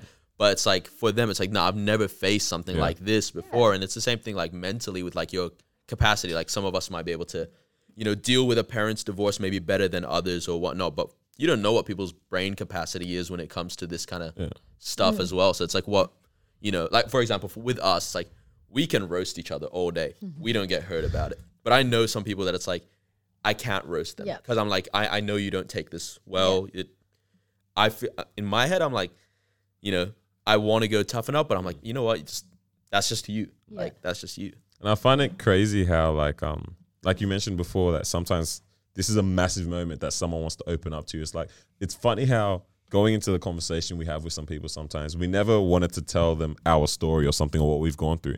But the fact that someone comes to us about their story, we now see it as a moment to like yeah To- shine yeah, it's, it's weird them. that we do that as Yeah. people, or like it, it's. I don't know if it's a natural thing that we do instantly, but it's it's funny because it's like Become it's a not our moment, you know. Yeah. Yeah. Yeah. like this is like you're saying. It's just really time to just like listen, Listen. And, and hear. it's the someone's- hard the the most basic core principles are like they're simple but they're not easy Yeah, like they're actually so hard like most of our fights and everything our arguments with other people in relationships is because we're not listening like Yeah. it's so basic but Mm-hmm. it's like you're not hearing me well you're not and then Yeah. you're just starting to It's all communication. yeah it's all communication and um when you were saying that stage five and the stage three thing i really really resonate with that because we're what we're such a comparison society Yeah. we're always you know comparison is the thief of all joy we're always comparing against each Yeah. other when it's like you're running your own race and you your journey is so uniquely different. Like you're you because of all the other stuff that Yeah. you've gone through. No one mm. else has gone through that. No one else has a subjective opinion. And for some people high school might be the biggest thing because you know what? Fear comes from not having any experience in mm-hmm. something. Yeah. so something's coming and and you don't know what to do because you have zero experience in it. Fear yeah, Yeah. and anxiety and mm. stress. And you've just never felt that before. But then the next time you go through it again it's going to be a lot easier because you have experience under your belt Yeah. and it's so hard to teach kids that because everything's for the first time Yeah. Yeah. and every stress and every anxiety and every fight and everything is for the first time. But being a good mentor and being a good role model would be just like helping them have that other perspective, Yeah. having that other, you know, opinion or look. Mm. Uh, you just mentioned like stage five. Stage is this like is that some terminology that is used? in- Fam, are you oh, did listening? oh, I didn't hear. used I'm gonna drag I was too busy watching Marwa leave, which is probably Marwa just had to leave. Um, sorry, she's, Has she yeah. left now? Uh, I don't Like think she's gone gone out good? yet. She's gonna come back. She's She's gonna so, say yeah. goodbye, right? She's gonna come. Yeah, she'll come back and say goodbye. But you're in the um space of like you know mental health advoca- uh, advocacy and all that now. Like, how did you get? stages? Did Um, she get into that? Who, do you like work with, or like is it with Lifeline Australia? Yeah, Or? so I am a Lifeline ambassador. Okay, yeah, um, that was probably I did a I did my telephone counselling through them. Yeah. So again, another support network that I was so grateful to have when Gus died Yeah. because they just suspended me off the phones. I couldn't be on the phones for six months, and I had to go through training again. Yeah. Rightfully so, because I would have like what we were just saying. I would have brought my own story into it. Mm. Yeah. Mm. And as any good psychologist and healthcare professional, you know, Yeah, it's yeah. not about you Yeah, yeah, at all. yeah. Oh. But I would have started crying or something, something Yeah. you know that I didn't mean to do. course, But I yeah. would have put the person in danger, um, not being able to Mm. assist them properly. So Lifeline's a huge one. If anyone does want to get into mental health, there's a million different courses now. Yeah. Whether it's uni, you don't have to get a bachelor's, but you can do it. Uh, like Cert Four in mental health, TAFEs do it. It's free as well. Um, for those that haven't finished year 12 or something, Mhm. um, something like that. But so many different avenues. Google's a great thing. Have a Yeah. search of some charity work. Uh, there's a lot of not for profit organizations that you can lend a hand in and help. You don't have to go and create your own charity. There's um, Are You OK Day is a really, really big campaign that's happening in September now. World Suicide Prevention Day is September 10th. It's next week. Mm. And yeah. yeah, and then Mental Health Day, which is October 10th as well. So there's a lot of different organizations. Beyond Blue is a huge one. Um, and then you've got some local charities like yeah, Mindful Australia, Livin with the boys over there. There's yeah, there's just so many charities doing such great the, work. What's it called? Reach? Is it Reach? Yeah, That Reach, Stuff yeah, in yeah. schools. I remember that. Headspace, like Headspace yeah, as well, Headspace yeah, is yeah. great. Oh, you want to say bye? Jump on you and say head bye to us. Where are you off to? Trying to escape the podcast. To work, unfortunately. You get to see the hustle's real. We're doing The Shift. hustle is a bit too real. This is we're What's going that? somewhere here. I know they, they wouldn't let me take it off, so yeah, I don't know why, but it was lovely meeting you. Yeah, so nice to meet you. We hope we can have you on again when the whole crew's here with Carlos as Yeah. well. Yeah, for Wherever sure. Crew's he is. massive. Love Yeah. it. yeah. See, it's But- too big. You're in great hands with these two. Awesome. They Have a haven't good roasted shoot. each other Yeah. yet, so I think that's they- that's We've- um. we I wanna patterned see some ourselves They've today. been good. They've been good so far, but awesome. Thank you. Enjoy, Thank guys. you. Have a good one.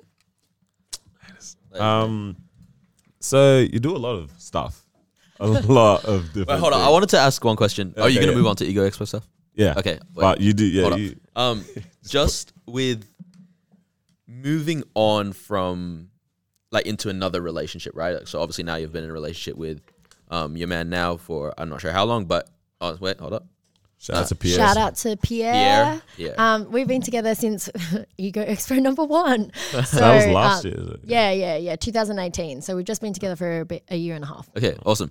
So it's like, because I know with you know a big breakup or or one that really stands out. Well, some, heaps of people have been through that, but even that in itself, it's like, it's like I know like there's certain places oh, I can't really go there anymore, right? Or it's like certain songs that you know you remember that person, all that kind of stuff. And I guess when um somebody's you know no longer with us, right? Um, however that may be, it's like does that just amplify those emotions? And then it's like, what is it? like moving on to and and is there like a almost a feeling again you know only if you Guilt? want to answer this yeah guilt like uh, like it's it's not Mm. cheating obviously but it's like i feel like i'm connected to that person Yeah. still but not really Mm-hmm. And I will always be connected to um, right Angus.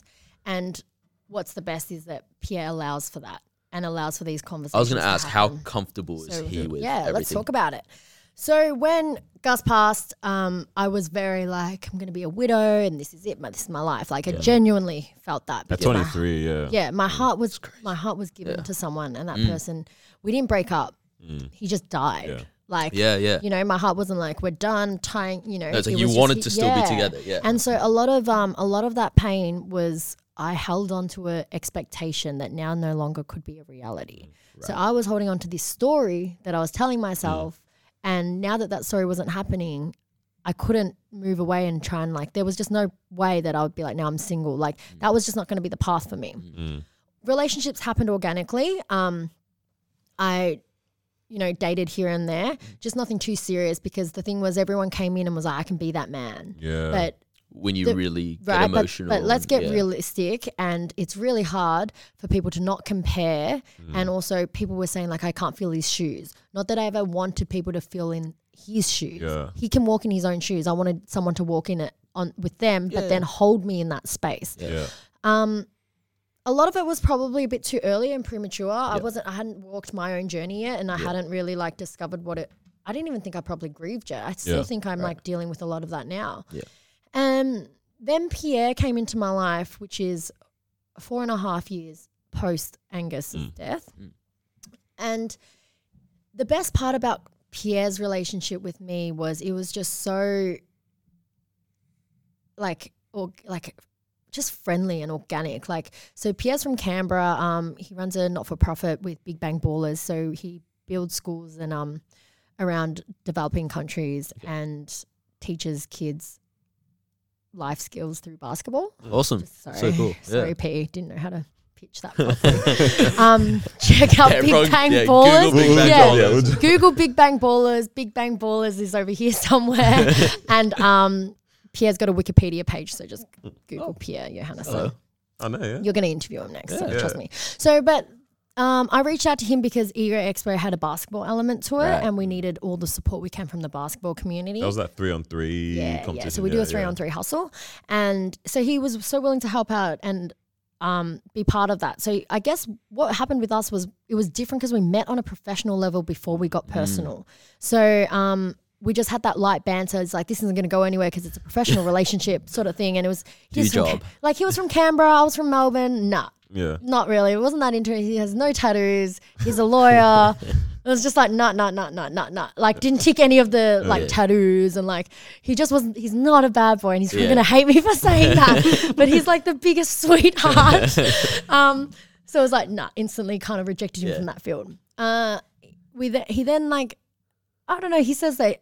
I showed interest, but he showed interest. Or like that conversation just kept happening. We Yep. just ended up by the end of it, we were like, we're talking to each other like every day Mm. but I was still ruling it out. So I was still like, yeah, we're hanging out, we're doing a bit of this, doing that, but it's like it's not serious.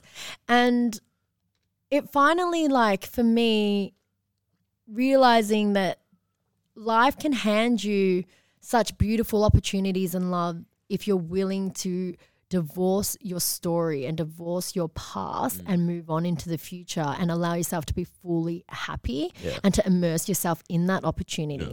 And I couldn't really do that. So it became this thing where, because the guilt does happen. Yep. So it's like, even not just even in relationships, when I felt moments of happiness, I felt guilty for ha- Yeah. feeling happy. Mm, that's Right? Um, just like moments of laughter, and I was like, oh my god, my boyfriend. Nah, Yeah, can't yeah. laugh. That's heavy. Um, that expectation, and then finally letting go and go. Just live your most truthful life because the ones that will stay with you will stay with you, Mm. like friendship and all. And the ones that don't get it can they can go and do their own That's path. fine. Yeah. It's, and it's totally fine. Um, in life, people hop on and off your carriage and your Yeah. train.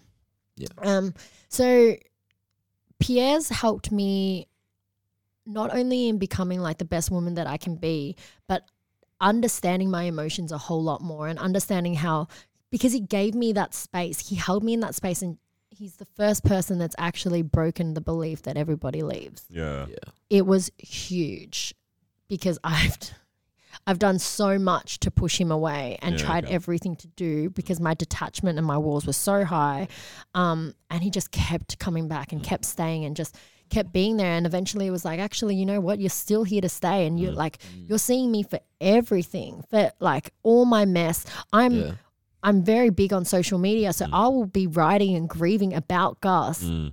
for a man that is hard I was, I was gonna, gonna say, say, that, yeah. yeah. because like in your Instagram, you do like Mm-hmm. write these posts and these captions, and it's in depth, and you can tell the emotions are like still there, still prevalent. It's like Like it's the- still real love. yeah, love. still very, very real It's so beautiful. Shout out to Pierre, man. Honestly, Yeah. like that he gives you that op- like opportunity to gives me have that permission. space. You know what I mean? And not that it, I ever would need to ask for permission. Yeah. He's not that type of Yeah. guy. But it's just like he knows my love for him is there. yeah, And love you can love multiple people and have multiple soulmates on different journeys of your, of your life in friends, in family, and all of that. And it's just a different love. And it's so okay. It's m- what I had with Gus was beautiful once upon a time and really young and intense and passionate. Right. And now this is my second love. Mm. And I'm just so grateful that the world and the universe can give me that opportunity. And I'm saying yes to it because for so long I had held those walls up Yeah. high and that independence and all that sort of stuff. And then now I've just realized it's like you can be so independent and still you with someone Yeah. rooting for you in your corner, Yeah. like with someone cheering you on every step of the way. It actually feels way better. Yeah, yeah, yeah, definitely, Yeah. hundred percent. So Yeah. that's kind of um, my journey. Everyone else is going to have their own journey, but you need to be happy and content with who you are before you can have anyone stand by your side anyway. Because a dependent relationship is not going to serve you happiness. Oh, for Finding someone to fill up your cup, you're always going to have that fear that one, you're not good enough, one, they're going to leave, all of that sort of stuff that comes with it if you're not truly happy with who you are. Yeah. It's crazy though. It's like, it's like you open up to accept it now, but it's like in a way, it's it's so perfect that you didn't open up at the wrong time and accepted, you know, the wrong person. You know what I mean? So it's like in a weird way, it's like a blessing that you were closed off until you met Pierre, and then you make the And- decision, right? And it was like it's like you just never I- know how it works. Yeah, and I wasn't ready, but also they didn't put up a good enough fight. Yeah, like, you know, they were just like, it was all about their ego because it was like, I'm never going to be that man, like, blah, blah, blah. But Pierre came in and was like, I'm just going to be me. And if you don't want it, that's cool too. Yeah. Yeah, But let's yeah, just go on this journey Yeah. together. And that's what actually made Mm. me feel like I didn't have to compete or fight. And it was like, okay, well, this is my story. This is my truth. I lost someone from suicide like five years ago, and I'm still working on it. Probably going to work on it for a long, long time. But 100%. he didn't give me a timeline. He wasn't like, this is your curfew, sort your shit out. Yeah. Yeah, And then, you know, sorry. Totally. But, you know, and yeah, yeah. and then I'll be and then you'll be Mm. ready for me. Like Yeah. it wasn't like that. He like we're still going on that journey. Yeah. yeah. Yeah. Yeah. I've always heard um mentioned like you're not looking for someone that completes you. It's like someone that actually complements you. Correct. And like that's I can s- that, that honestly like shout out to Pierre for that. yeah. Like, yeah. that's That's a real crazy, man. yeah, yeah. Well, speaking of ego, I was gonna say that as well. Yeah. yeah, this is a good little segue. segue. All right, Daniel, you go. Um, yeah, like run us through the whole um ego expo, like because I know a lot of people that um you have a lot of um like a lot of my friends I know model modeled for it. I think it was this year. Um, like um Bonnie or Starboy, Yeah. um Hervé, um Shout out to all these guys. all these They're guys. You know, legends. um, yeah. Oh, there's another guy I've seen have to put up all the. Instagrams because they're I- all I'll have to. so hot. They're all um, so hot. Quabi as well and Yeah. all that. Like, yeah, how did you connect with those people? How did Ego Expo come about? Like, you were in the expo um area before with, But the, I um, was not in the street world. Yeah, you weren't in the street world nah. side of it and stuff like that. You're wearing West Side right now as well. Shout out to Omar. You know, like it's such a honestly, there's nothing like that in Australia. Like when I looked into it, because I I've heard it like said like I'm pretty sure Right it's away. on the um on your website as well. Like you know, n- Australia's biggest like um streetwear expert. And it's like those are slogans people say for their Mm-hmm, businesses and stuff, but it's like that's so true when it comes to yours. Like nothing like that exists in Australia. Mm-hmm. Probably even I don't even know like down here, Southern Hemisphere or whatever. Not really New anything. nothing. Huh? New Zealand's not going to do something. yeah, nothing's popping in New Zealand. It's like, Yeah, well, That's- it's time for us to get it. Would there. you do that? I was gonna say, would you do Yeah. an Auckland Yeah, yeah, thing? or- yeah. yeah. That's But just yeah, like, how'd cash you- flow point of view. I'd take over the the, world business if I could. Yeah, Yeah, yeah. But um, yeah. yeah, how'd you get into this space? Um, how did how did it come about? What does ego mean? Like all this, yeah, yeah. So, many questions. Sorry. I, we touched on it a little bit earlier when I just kind of introduced myself, but Yeah. it was really the main point of it was I had friends that had independent brands. I think we all know one that um starts their label and they warehouse from home or their bedroom, or if they're kind of medium success, it's like they have a garage. yeah, Um, and so I was like, this is cool. Like e-commerce businesses are trending, things Mm. are happening, Shopify's blooming, everyone's got an online brand. But for me, my core belief is the more high tech we are, the more high touch we need to be. So the more advanced technology is becoming, the more we're going to crave human connection and face to face Yeah. stuff. And so I, from my expo background, I was like, nah, like people need to meet the founders of the brand. yeah, yeah. And the founders need have a responsibility to meet their customers Mm-hmm. and talk to them and see like, you know, nothing nothing's gonna beat human connection, a shake of a hand, eye contact. This we could have just done it online. You could have skyped me, but like the energy that you Mm. Feel when you're actually connecting with people is so different. It's invaluable. Mm, yeah. So that was kind of like the core thing. I wanted to bring businesses, online streetwear businesses, to their customers face to face. Very, very simple problem solving that I was Yeah. doing. Okay. And then that just meant, okay, you could do a pop up store. However, pop up store, the brand might not have a big enough community and they might not, it rent's expensive at Chadstone or anything Crazy, like that. yeah. Crazy expensive. So why not do like essentially a whole bunch of mini pop ups So under the one roof So, so with a hundred streetwear brands Yeah. because they're Yeah. all going to bring mini communities. But look at that. It all just grows Yes. like that. Yeah. So I'm like, one person makes a huge difference. I treat everyone with respect and kindness because it's like, even if it's your mum and your dad and your cousin that's coming through, three people that's coming through to see all the other brands. Yeah. And as a community, I'm more into collaboration than competitiveness. Oh, 100%. And um, so that's kind of like really how it started. And I'm very, very proud that our foundations are built on such strong values. Yeah, yeah. Everyone that comes through, I it's it's screened. Everyone that comes through, we can get a million models, but everyone that comes through has to live and breathe sort of those values Mm. about collaboration, about um, connection, about like you know we're fighting for something. Let's make sure we're on the same mission. So if we can all celebrate each other's stories, then that's what I'm really proud of. Um, so that's kind of really how it started. And then I just started knocking on a lot of doors and having that. If you're going to start something and you're willing to try and like create something that's never been created before, you're going to have to start taking risks that no one else has ever done before. Yeah. So it was a lot of no's before you could get a yes, Yeah. but realizing that it's like, that's cool. Like eventually someone out there's going to vibe in this uh, like vi- vision and go for it. When I first started, think about it, there's nothing. So it's like you're selling something on unicorns. You might as well. There's no statistics, there's no data. We have a lot of that now at Ego Expo. We know we get 2,000 people coming through the doors. Like we know this stuff because of what our audience is telling us.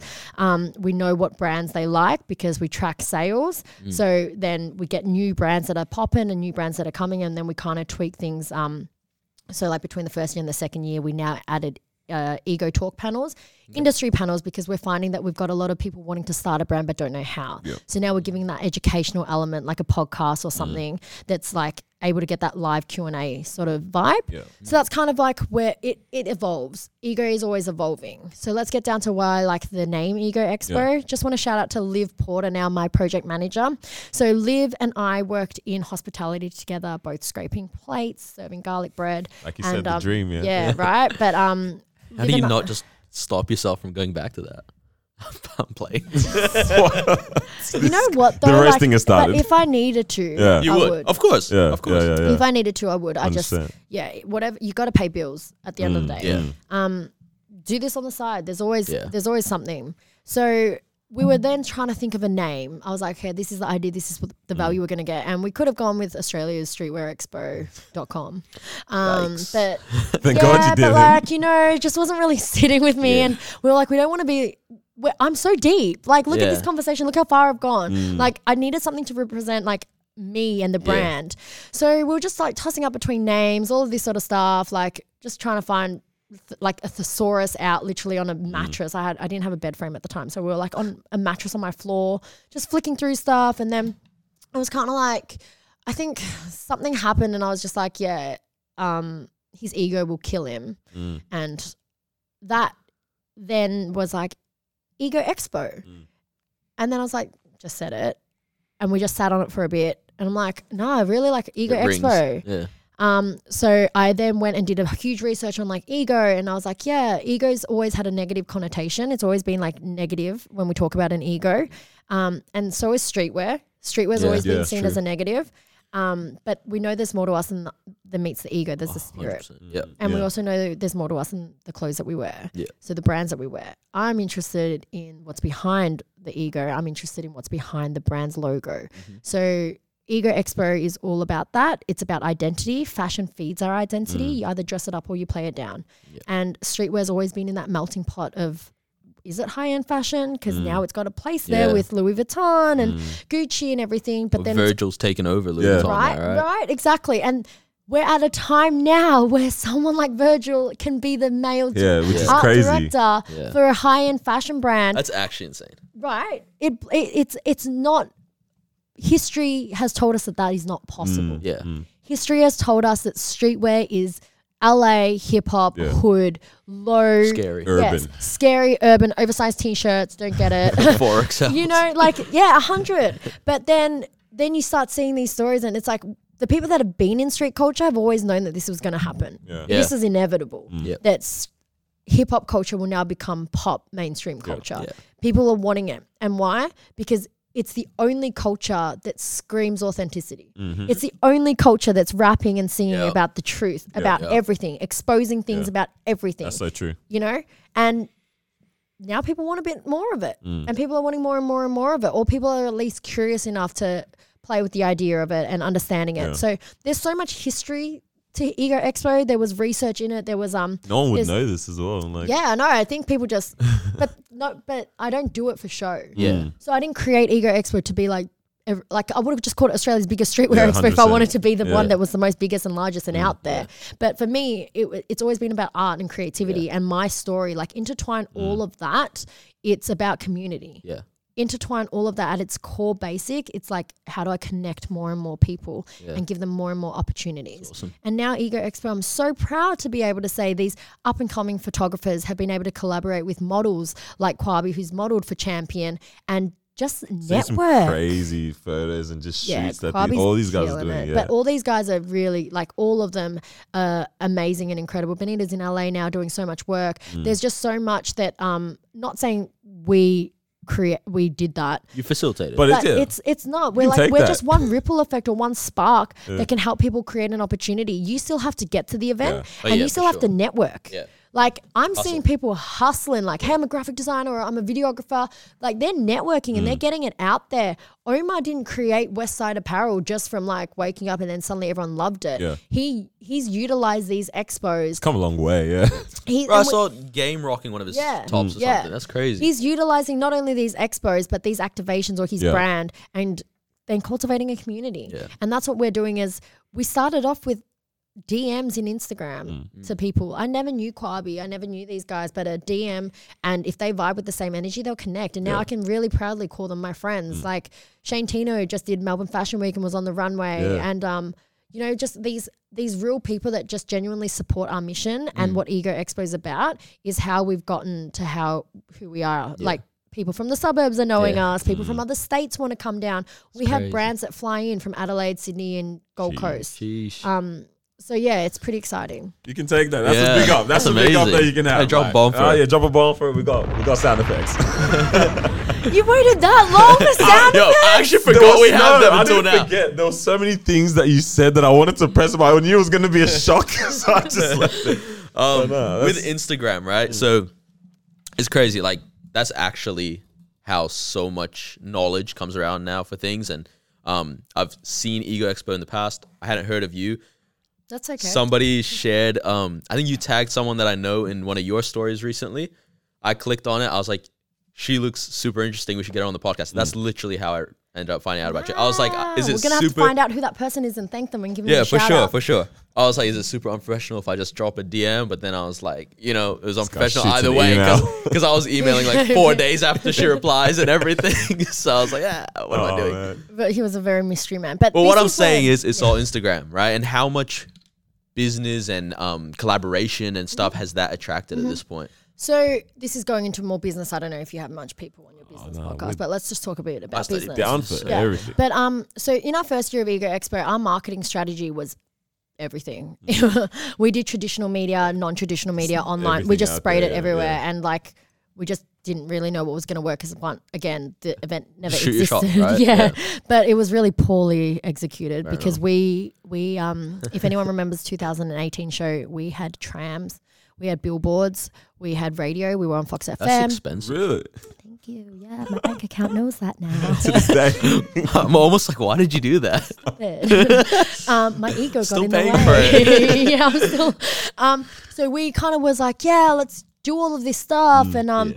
get all the hype and uh, the action out, and like we put a bit into Facebook, put a bit into Instagram, and then what we learned from the data from the first year is basically everyone just came through social media. That's so I'm talking like a difference between like twenty thousand dollars That's wild. in That's marketing. so wild. If we funneled that, if we funneled that uh, twenty k that I've lost now, but it's, It's almost we can buy- scary. But yeah, Learning curve. yeah, learning curve. It's a very, very expensive investment. so if anyone wants marketing help, come to me and let me help you because I'm now like, but we learn Yeah. from our mistakes and we learn from our failures. So from looking at all the data and actually realizing this might not work for everyone. So if you're in uh, actually, you know what? It will. Yeah. Every I think business. nowadays, actually, yeah. you know what? I take that back. Every business, any business you're in, whether you are an accountant or a concreter, it, Mm. Instagram and Facebook are the channels that that you will use because everyone has an account. Yeah. And if everyone has an account, it means you can target them. Yeah. And so that was what I loved about social media and Instagram. So my our audience, if you check out Ego Expo, our audience is very young. Where they're millennials, there's pop culture. If they don't have a phone, they're probably not going to know about our event, and that's cool because they're not our target market. Um, and we just then put we funneled everything. So from two, our 2019 show, the only advertising we did was social media, and it yielded a better result and a cheaper and more effective result. Yeah, yeah. So yeah, Instagram is huge, and people take. I think what we do really well is we don't have macro influencers; we have micro influencers. Yeah, okay. And our because we care about community, Mm. so we don't care if you have 2.1 million followers. It doesn't really interest That's us. so true. I don't know if you, did you guys see this at the start of the year? Some girl had like she's an Instagram T-shirts? model. The t-shirts. She didn't sell 10 t-shirts, and she had yeah, I three think, I million think she yeah she has three million followers. Couldn't sell like ten t-shirts. Yeah. No way. Yeah, Yeah. of- she's like, I'm gonna start my own brand or something. Mm. Because they have like no interaction. Close right? down the So brand. Yeah. It's why sometimes you go on these like Instagram models and they got like three million followers and they get like twenty thousand likes. Yeah, it yeah, yeah. doesn't add up, right? Because if mm-hmm. I have you know five hundred and I get hundred likes, Your that's engagement's a actually better. ratio. Yeah, right. So it's like how and comments. Comments are really important. Now that Instagram's removed likes, which Mm. I am a huge advocate for, question whether it is for mental health or whatnot. But Mm. we um, had a discussion about that. yeah, actually, yeah, long ago. cool. But um, comments, Mm. interact with your community. If you're seeing people like you, you can go look on Mally You, my Instagram. People are genuinely commenting feedback, and th- what I do really like people that DM me, I then screenshot and repost it to show that my engagement's real. My Yeah, audience is yeah, real. People yeah. are really connected with what I'm doing with my life, and it's it, like it's a privilege. I'll never. I'll never dishonor that, and I'll never give them content that starts. You'll never see me start selling a product that I don't believe in or anything Mm. Like that because I really, I'm like, I respect my community so much, so much. It's like without the community, you don't even have what you're trying to correct. push or believe in. So, yeah. yeah. so we we seek inf- influencers like Javed and um anyone like that that has a community and their local community, so that they can then, if they talk about Ego Expo, they're gonna come Yeah. because they're like they're not from England. Yeah. Yeah. But i- if if you're from England, come Welcome, through, welcome. come through, come through. yeah. Yeah. No, that's so true. That's that's awesome. Who's the um like coolest person you've been I able to meet that was my through? Um, yeah. Look at my. Who's the coolest person? Yeah, you've been able to meet through like. Are you a star? Almost starstruck at this point. Who is it? Starstruck. Because I know you've met um Mark, Mark Wahlberg, Wahlberg, but, but that that wasn't wasn't from Ego, yeah Ego. yeah. So, you know, how could yeah who you can meet up? How was that, by the way? Yeah, he's cool. He's Yeah. really really cool. Yeah, he seems like a real cool He's dude. really cool. Um, that's specifically just from ego. Oh, it's so hard. Nah, she has a name. She's just not does. trying to not no, flex. Yeah. don't. no, no, no. Um, I, I'm just gonna have to shout out Remy. So Remy sang at our um 2018 show. Okay, if yeah. you know Remy Kawali. I thought she was gonna say Remy Ma or something for a second. No, no, no. no. Yeah. he's, he's a Melbourne. He's a Melbourne artist. Um, quite big now as well. Okay, So alright. if you check him out, he's amazing.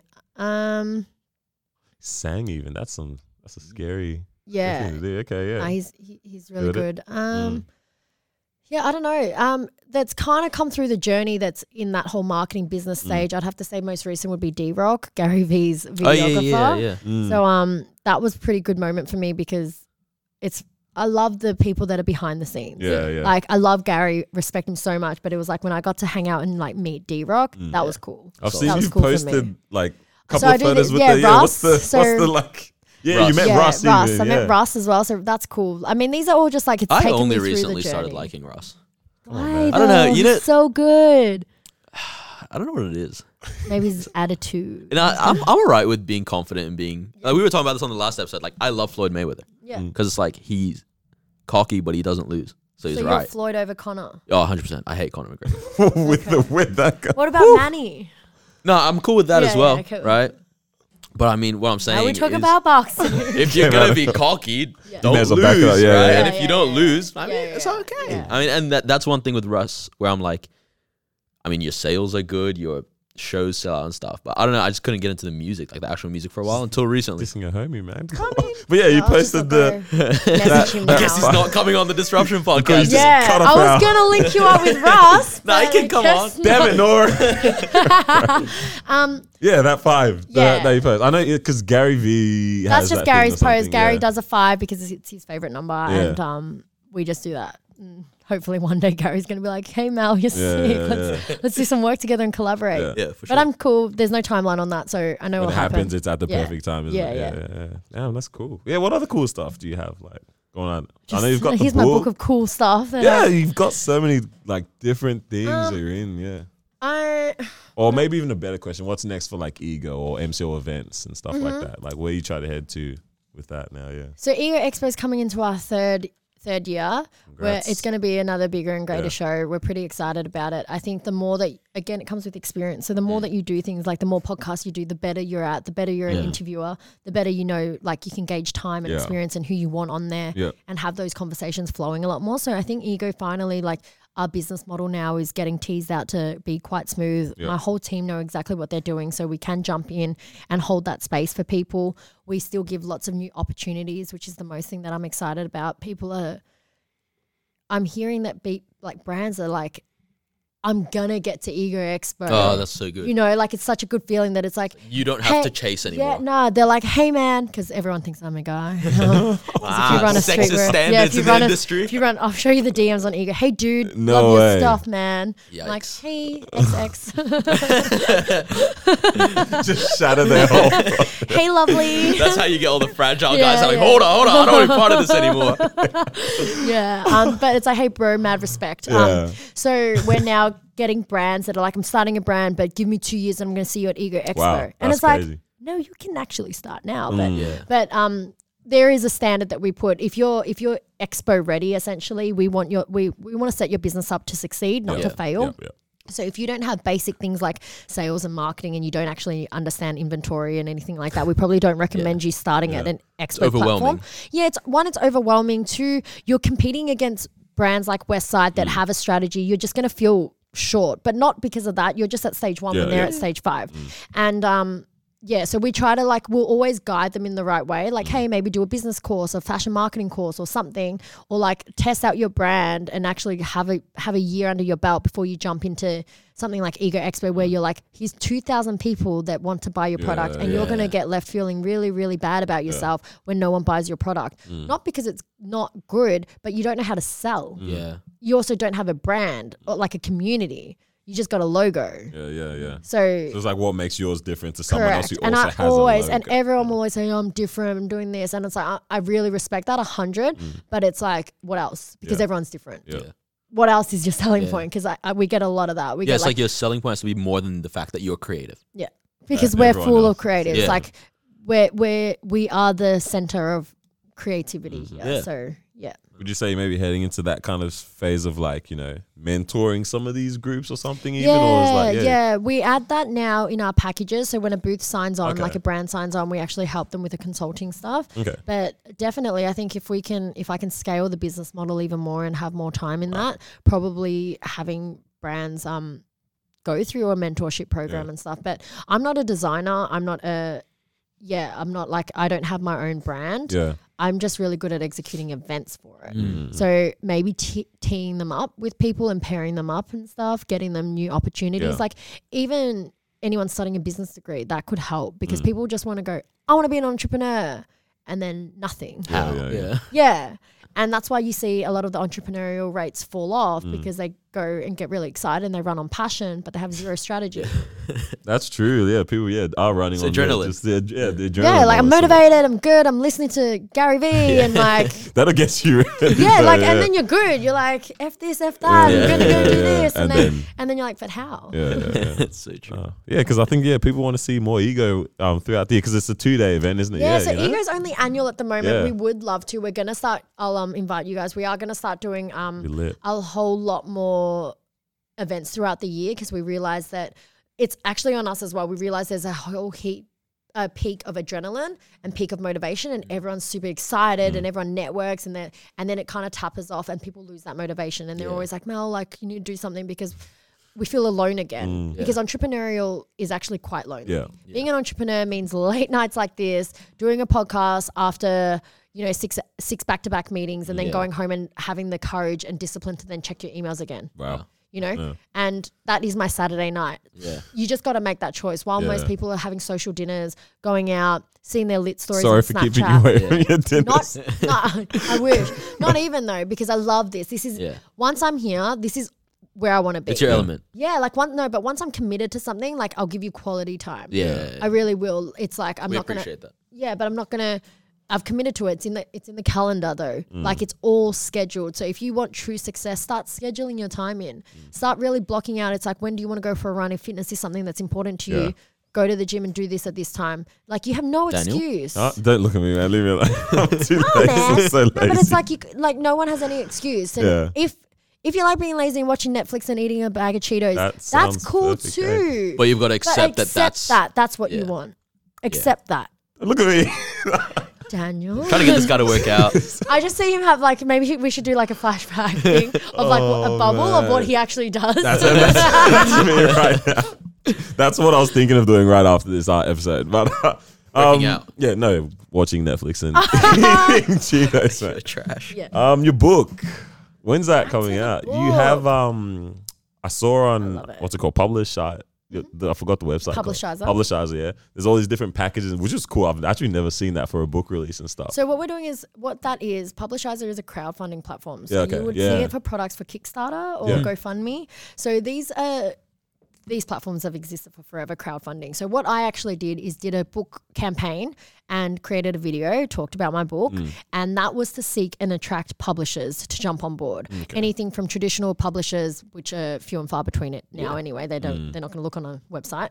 But there's a lot of hybrid publishers, which is small independent publishers willing to take your book for Yeah. royalty fees. So they will take a cut, but they're also going to help you distribute Actually to get them. it out there, Yeah, and get it out there. And that was the main thing. I was always going to write a book and I was always going to either self publish if no one was going to. It's so possible now. Just Yeah. jump it onto Amazon and you're like number one hit seller for Yeah, one legit. category of Yeah, some yeah, sort. yeah, yeah. Literally. Um, Better than nothing. It's you're actually out there. You have a book now, yeah. yeah, and that's the whole thing. But I wasn't doing it so much to be like, I want author on my title. Yeah, and yeah. Like, this is another thing because Mel does so much. So, uh, you know, I naturally Sprinkle need on to. author now yeah, as well. now I or can just put something, an yeah. author there. I'd love it. But that's not really the purpose. I guess the main thing for me, um, I built my social media platform from authentic writing. Yeah, So, yeah, my, yeah, yeah. actually, going back to marketing, it's like I don't do anything that Instagram says to do. Yeah. Short captions, um, you know, like aesthetically pleasing color. p- I don't do any of that. Yeah. Like I just I put a photo up, cool. I don't look at then what the next photo needs to be. I don't plan the content in that way. It works for some amazing Yeah. people, Yeah, yeah. but I write essays. Um, but that works for me because that's what my audience are kind of tuning into. And so what I felt was like I'm I basically created a blog on my social media and I'm finding that it's helping so many people. So if they can have a book that shit, sit, shit Is sorry guys, it that is? sits on their shelf. That's Yeah. why it was like dyslexic over here. but that sits on their shelf and it can help them and Yeah. they can draw Mm. wisdom and knowledge from my experience.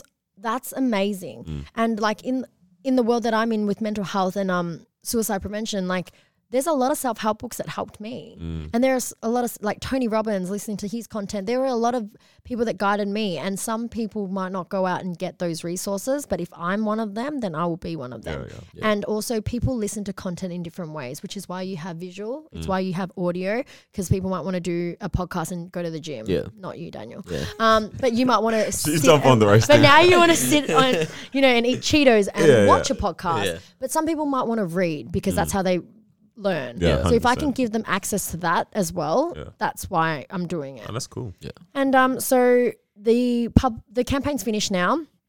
Yeah, so I saw that. yeah, the yeah. campaign's finished now. I had seven publishers interested by the end Wow. of the campaign, Mm. which was really huge because some people sold like twenty thousand books and had two or three publishers. So um, seven was like really good. I actually spoke to one today Mm. in New York, and he was just saying like you know it really Mm. resonated because again he had a story of suicide or Wow. affected him and he was like so that's what was It's awesome. what drew me to it but i'm like i'm really glad that someone on the other side of the world resonated with it and realized the importance of actually st- sharing more Yeah. of these real life Yeah. stories um, because he didn't find words for it but maybe i can Yeah, Mm. yeah, yeah. you know and s- someone else is going to go, man, I really read, like I've read that and I Mm. like this happened to me and I lost my son or something. And maybe I can share some of like what I went through and hopefully it can heal them because the book's titled The Other Side. There is another side as, as much as we don't think there is. Yeah. as much as I didn't think that there is, there is another side. I've now found, I'm really happy in my current relationship. I've got a, I've got incredible career goals that we've just talked about. I've actually built something on my own, Mm. and that was all from pain. Like when you let your mess become your message, it's just it's now that she knows of the, of the sound effects. Wow, yeah. yeah. So um, it's incredible. It's been an incredible journey, and uh, hopefully when this book launches in 2020, it it really helps a lot of people. Yeah, That's yeah. the main thing. It's not. Books aren't a moneymaker. Yeah. Anyone who wants to be an author Fair enough. and try to make money out of it, it's Yeah. probably not going to happen. yeah no, yeah. we're gonna support that for sure. I'm I'm keen for that. Yeah. yeah. Um, I'm sure you can't. Oh no, you have something to say? I'll let you go. Now you go. Um, It's yeah, you kind of already answered it though, really. Um, but yeah, like why now was the my question in terms Yeah, the book. of putting the pen to the paper. Yeah. Yep. I You could have just said writing a book. Like, I wanted to be- sound yeah, I love it. You know, yeah, you're Oh, poetic and literature. That's it. That's what I. that's what I studied. um, so for me, I after Gus passed, and for the better of that first two years, I was like, every time stories would happen, I'm like, man, I'm going to write a book about this. Same as podcasting. I think it's like when you have these really good conversations, man, I should have put this on a podcast.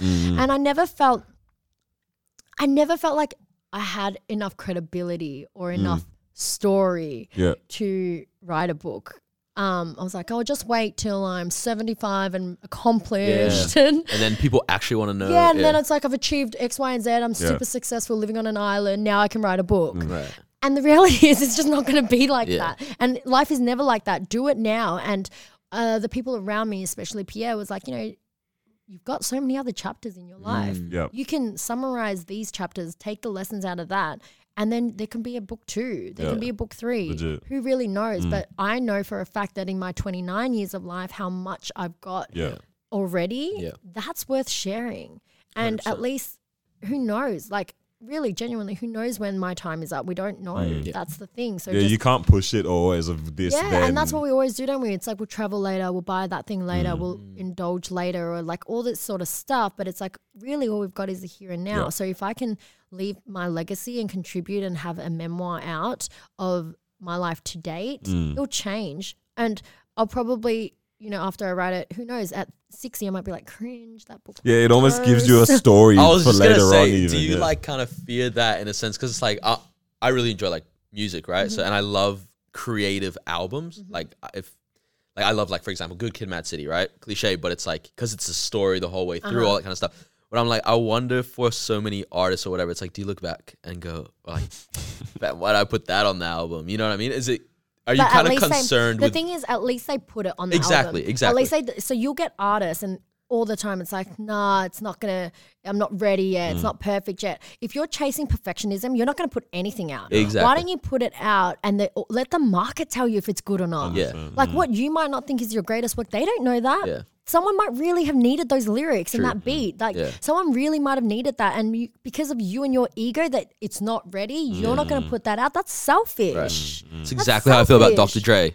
Yeah, that's- 20 years for an album. Yeah. But with that, is that like um th- I'm guessing that's your mentality with the book, right? Like if it's gonna be cringe, it's gonna be cringe, but if I don't drop one, I can't drop number two. Yeah, and also like experience, but also like it's my story. Yeah. Who else is going to tell That's it true. if I don't tell it? Yeah. If you don't own your story and if you don't start telling your story, someone else is going to do it for you and Mm. not in your words. Yeah. like that. wow. Is he looking at? I really, really like that. Yeah, like yeah. Why not you? Why you? You know what I'm trying No to one say. else Why, should yeah. tell it. Yeah. No you one else. literally Yeah. should take ownership of it. And it's like you don't even need a book to be the platform to even do Correct. that. It's like anything. anything. Genuinely, it's but anything. own your own story. What and I'm put- yeah. advocating for is like if if you just happen to be good at graphic design, then it's like do it through that. If you love t-shirts, do it through the brands, like the streetwear brands. If you love music, that's it. Writing, whatever. Whatever your creative outlet is that you can shine. Like sometimes if you're, you know, if you're bad at video, don't vlog. like that's just not what you're meant to do. That's cool. Do it in another way. Yeah. Sing, do Yeah. something else. Yeah. Mm, oh, that's that's real cool. Um, I guess She- like Yeah. You just got- just for the listeners, she mm. came in and she was like, "This is a forty minute thing, right?" And we are like, "I mean, it could Yeah, go no, a bit longer." What's the time? We're at two checked. hours now, almost just under two hours. No way. Yeah, nah, this It's is eight- good though. It's eight twenty right now. Wow, but like you can then chop this up into so many mini things. Legit. Like, Yeah, I still have so many. My mind is all over the place and all the different questions and stuff. But wow. yeah, like time flew by. I looked down just then and I was like, oh man, like how is this happening?" Wouldn't it be weird if this didn't record? Yeah. Oh my I've gosh. checked. Did we do a test? Triple, triple time. We did one before. We did but one before you came we just jumped in because you came out of nowhere. Like, all right, it's time. Let's do this now. Uh, but I, But- gue- I guess we won't like eat up way more of your time. But just last question, right? Oh, just that's that. Oh, you got something? I got You one each- more Alright, as you well. each shoot, have shoot. a last Wait, question. Daniel shoot first, and then Yeah, I'll shoot. shoot Like, first. nah, mine is an ending question. Just shoot. Oh man. All right. Okay, so Pierre, the man. He's he's the man. We're like- gonna end. oh, No, guy- he's this gonna- guy's gonna be like. um, ha- do you guys collaborate in any way? Because he's in the law um area. Do you collaborate in any way with your business and stuff? Like how do area. law field? I don't know how else to word Yeah, that, yeah. but like yeah, how do you do you guys do that, or do you like to keep your businesses separate yeah, nice. Uh, or your question. organization Yeah, good you know, question. So we are um, quite independent. You'll see a lot of our work lives being quite solo because he is he has Pierre has two law firms, one in Canberra and one in Melbourne, and then as his passion, he also is the CEO of Big Bang Ballers, Yeah. which I said is a global organization. They're in 12, 12 different countries, and so yeah, he does all of that, and then he also has a talent agency called Young Wolf Management, where he helps uh, athletes and artists and stuff get opportunities and get deals. yeah. So he's got three businesses that are like crazy. Sometimes we really got to structure our time together. And then I have MCO events. I have Ego Expo. We do. Um, I'm a mental health and uh, suicide prevention keynote speaker, Yeah. so I'm out a lot uh, advocating for my message. You guys are busy. We're busy. We're busy, but good busy. Mm. And where we collaborate is everything, actually Okay. because without each other, we wouldn't be able to go out to the fields that we do Mm. and be that strong and powerful and uh, like because we'd burn out. Yeah. But if we didn't have that pillar to come home to and Mm. that support to kind of be like, "How was your day?" and just vent to each other, and then he helps me so much with um.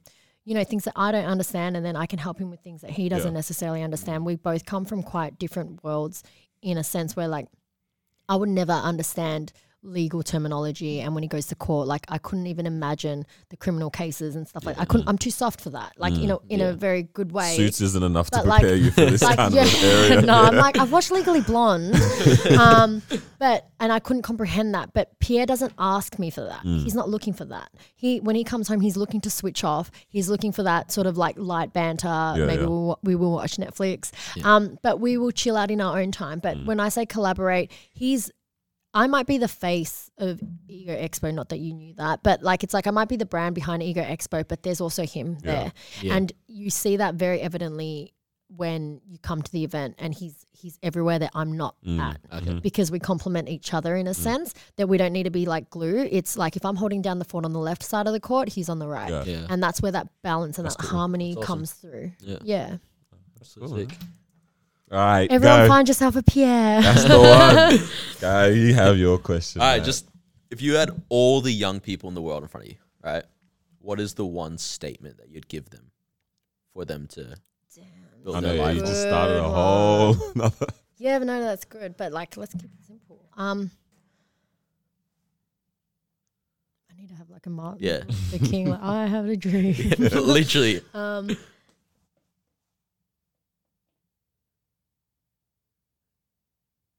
It's a deep one. Yeah. You say one thing as well.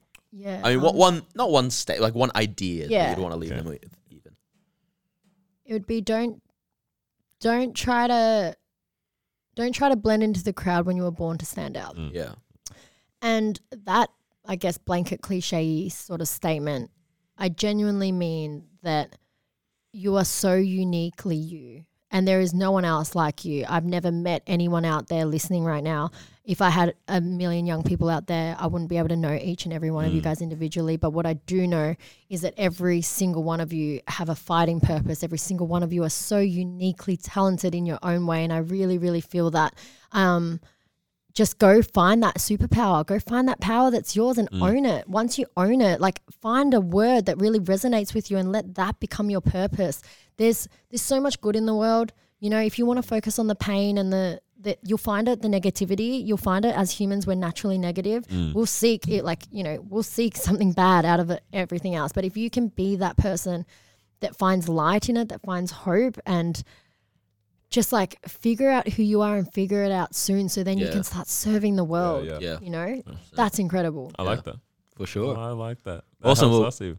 Yeah, we appreciate your time. It's been amazing. Honestly, yeah it's so you interesting getting to know thanks you. so much i can't wait for this one so yeah, much, for like- sure. Thank you for going into so many stories and just experiences and No, we honestly yeah, appreciate your openness as yeah. well because I know for some people it honestly is so tough to speak on some of their past experiences, but this gives some people like courage and strength to be able to now also speak on like you know their own story and their own experience. So Yeah. now, honestly, like, yeah, that's it go out and um tell your story seriously for sure. is there anything you wanted to plug quickly as well? Um, I no, mean, I think we did it. Yeah, all. we plugged it So up, yeah. Thank you so much for giving me, you know, some quality time. I appreciate that as well. Um, yeah, if anyone actually values what I've said or t- took something away, please like leave a comment of what you loved. Yes. Um, you can find me on all platforms: Facebook, Instagram, LinkedIn for any old, like oldies. um, but yeah, come down to Ego Expo and actually experience what we were talking Oh, about. This keen, immersive yeah. culture for yourself. Yeah, for sure. And if anyone was listening and they did find anything a bit distressing or um, a bit of thoughts come up or anything, contact Lifeline. The number 13 is 11 14 13 11 14 or yeah there's there's just so many organizations if this has encouraged you to reach out as well reach out to any one of us i'm sure we'll be able Yeah. to hold this space listen for a bit um yeah yeah, for sure. you're sure. not alone yeah, for sure. Slit. Awesome. We'll catch you on another episode of the Disruption Podcast. Yeah, we out.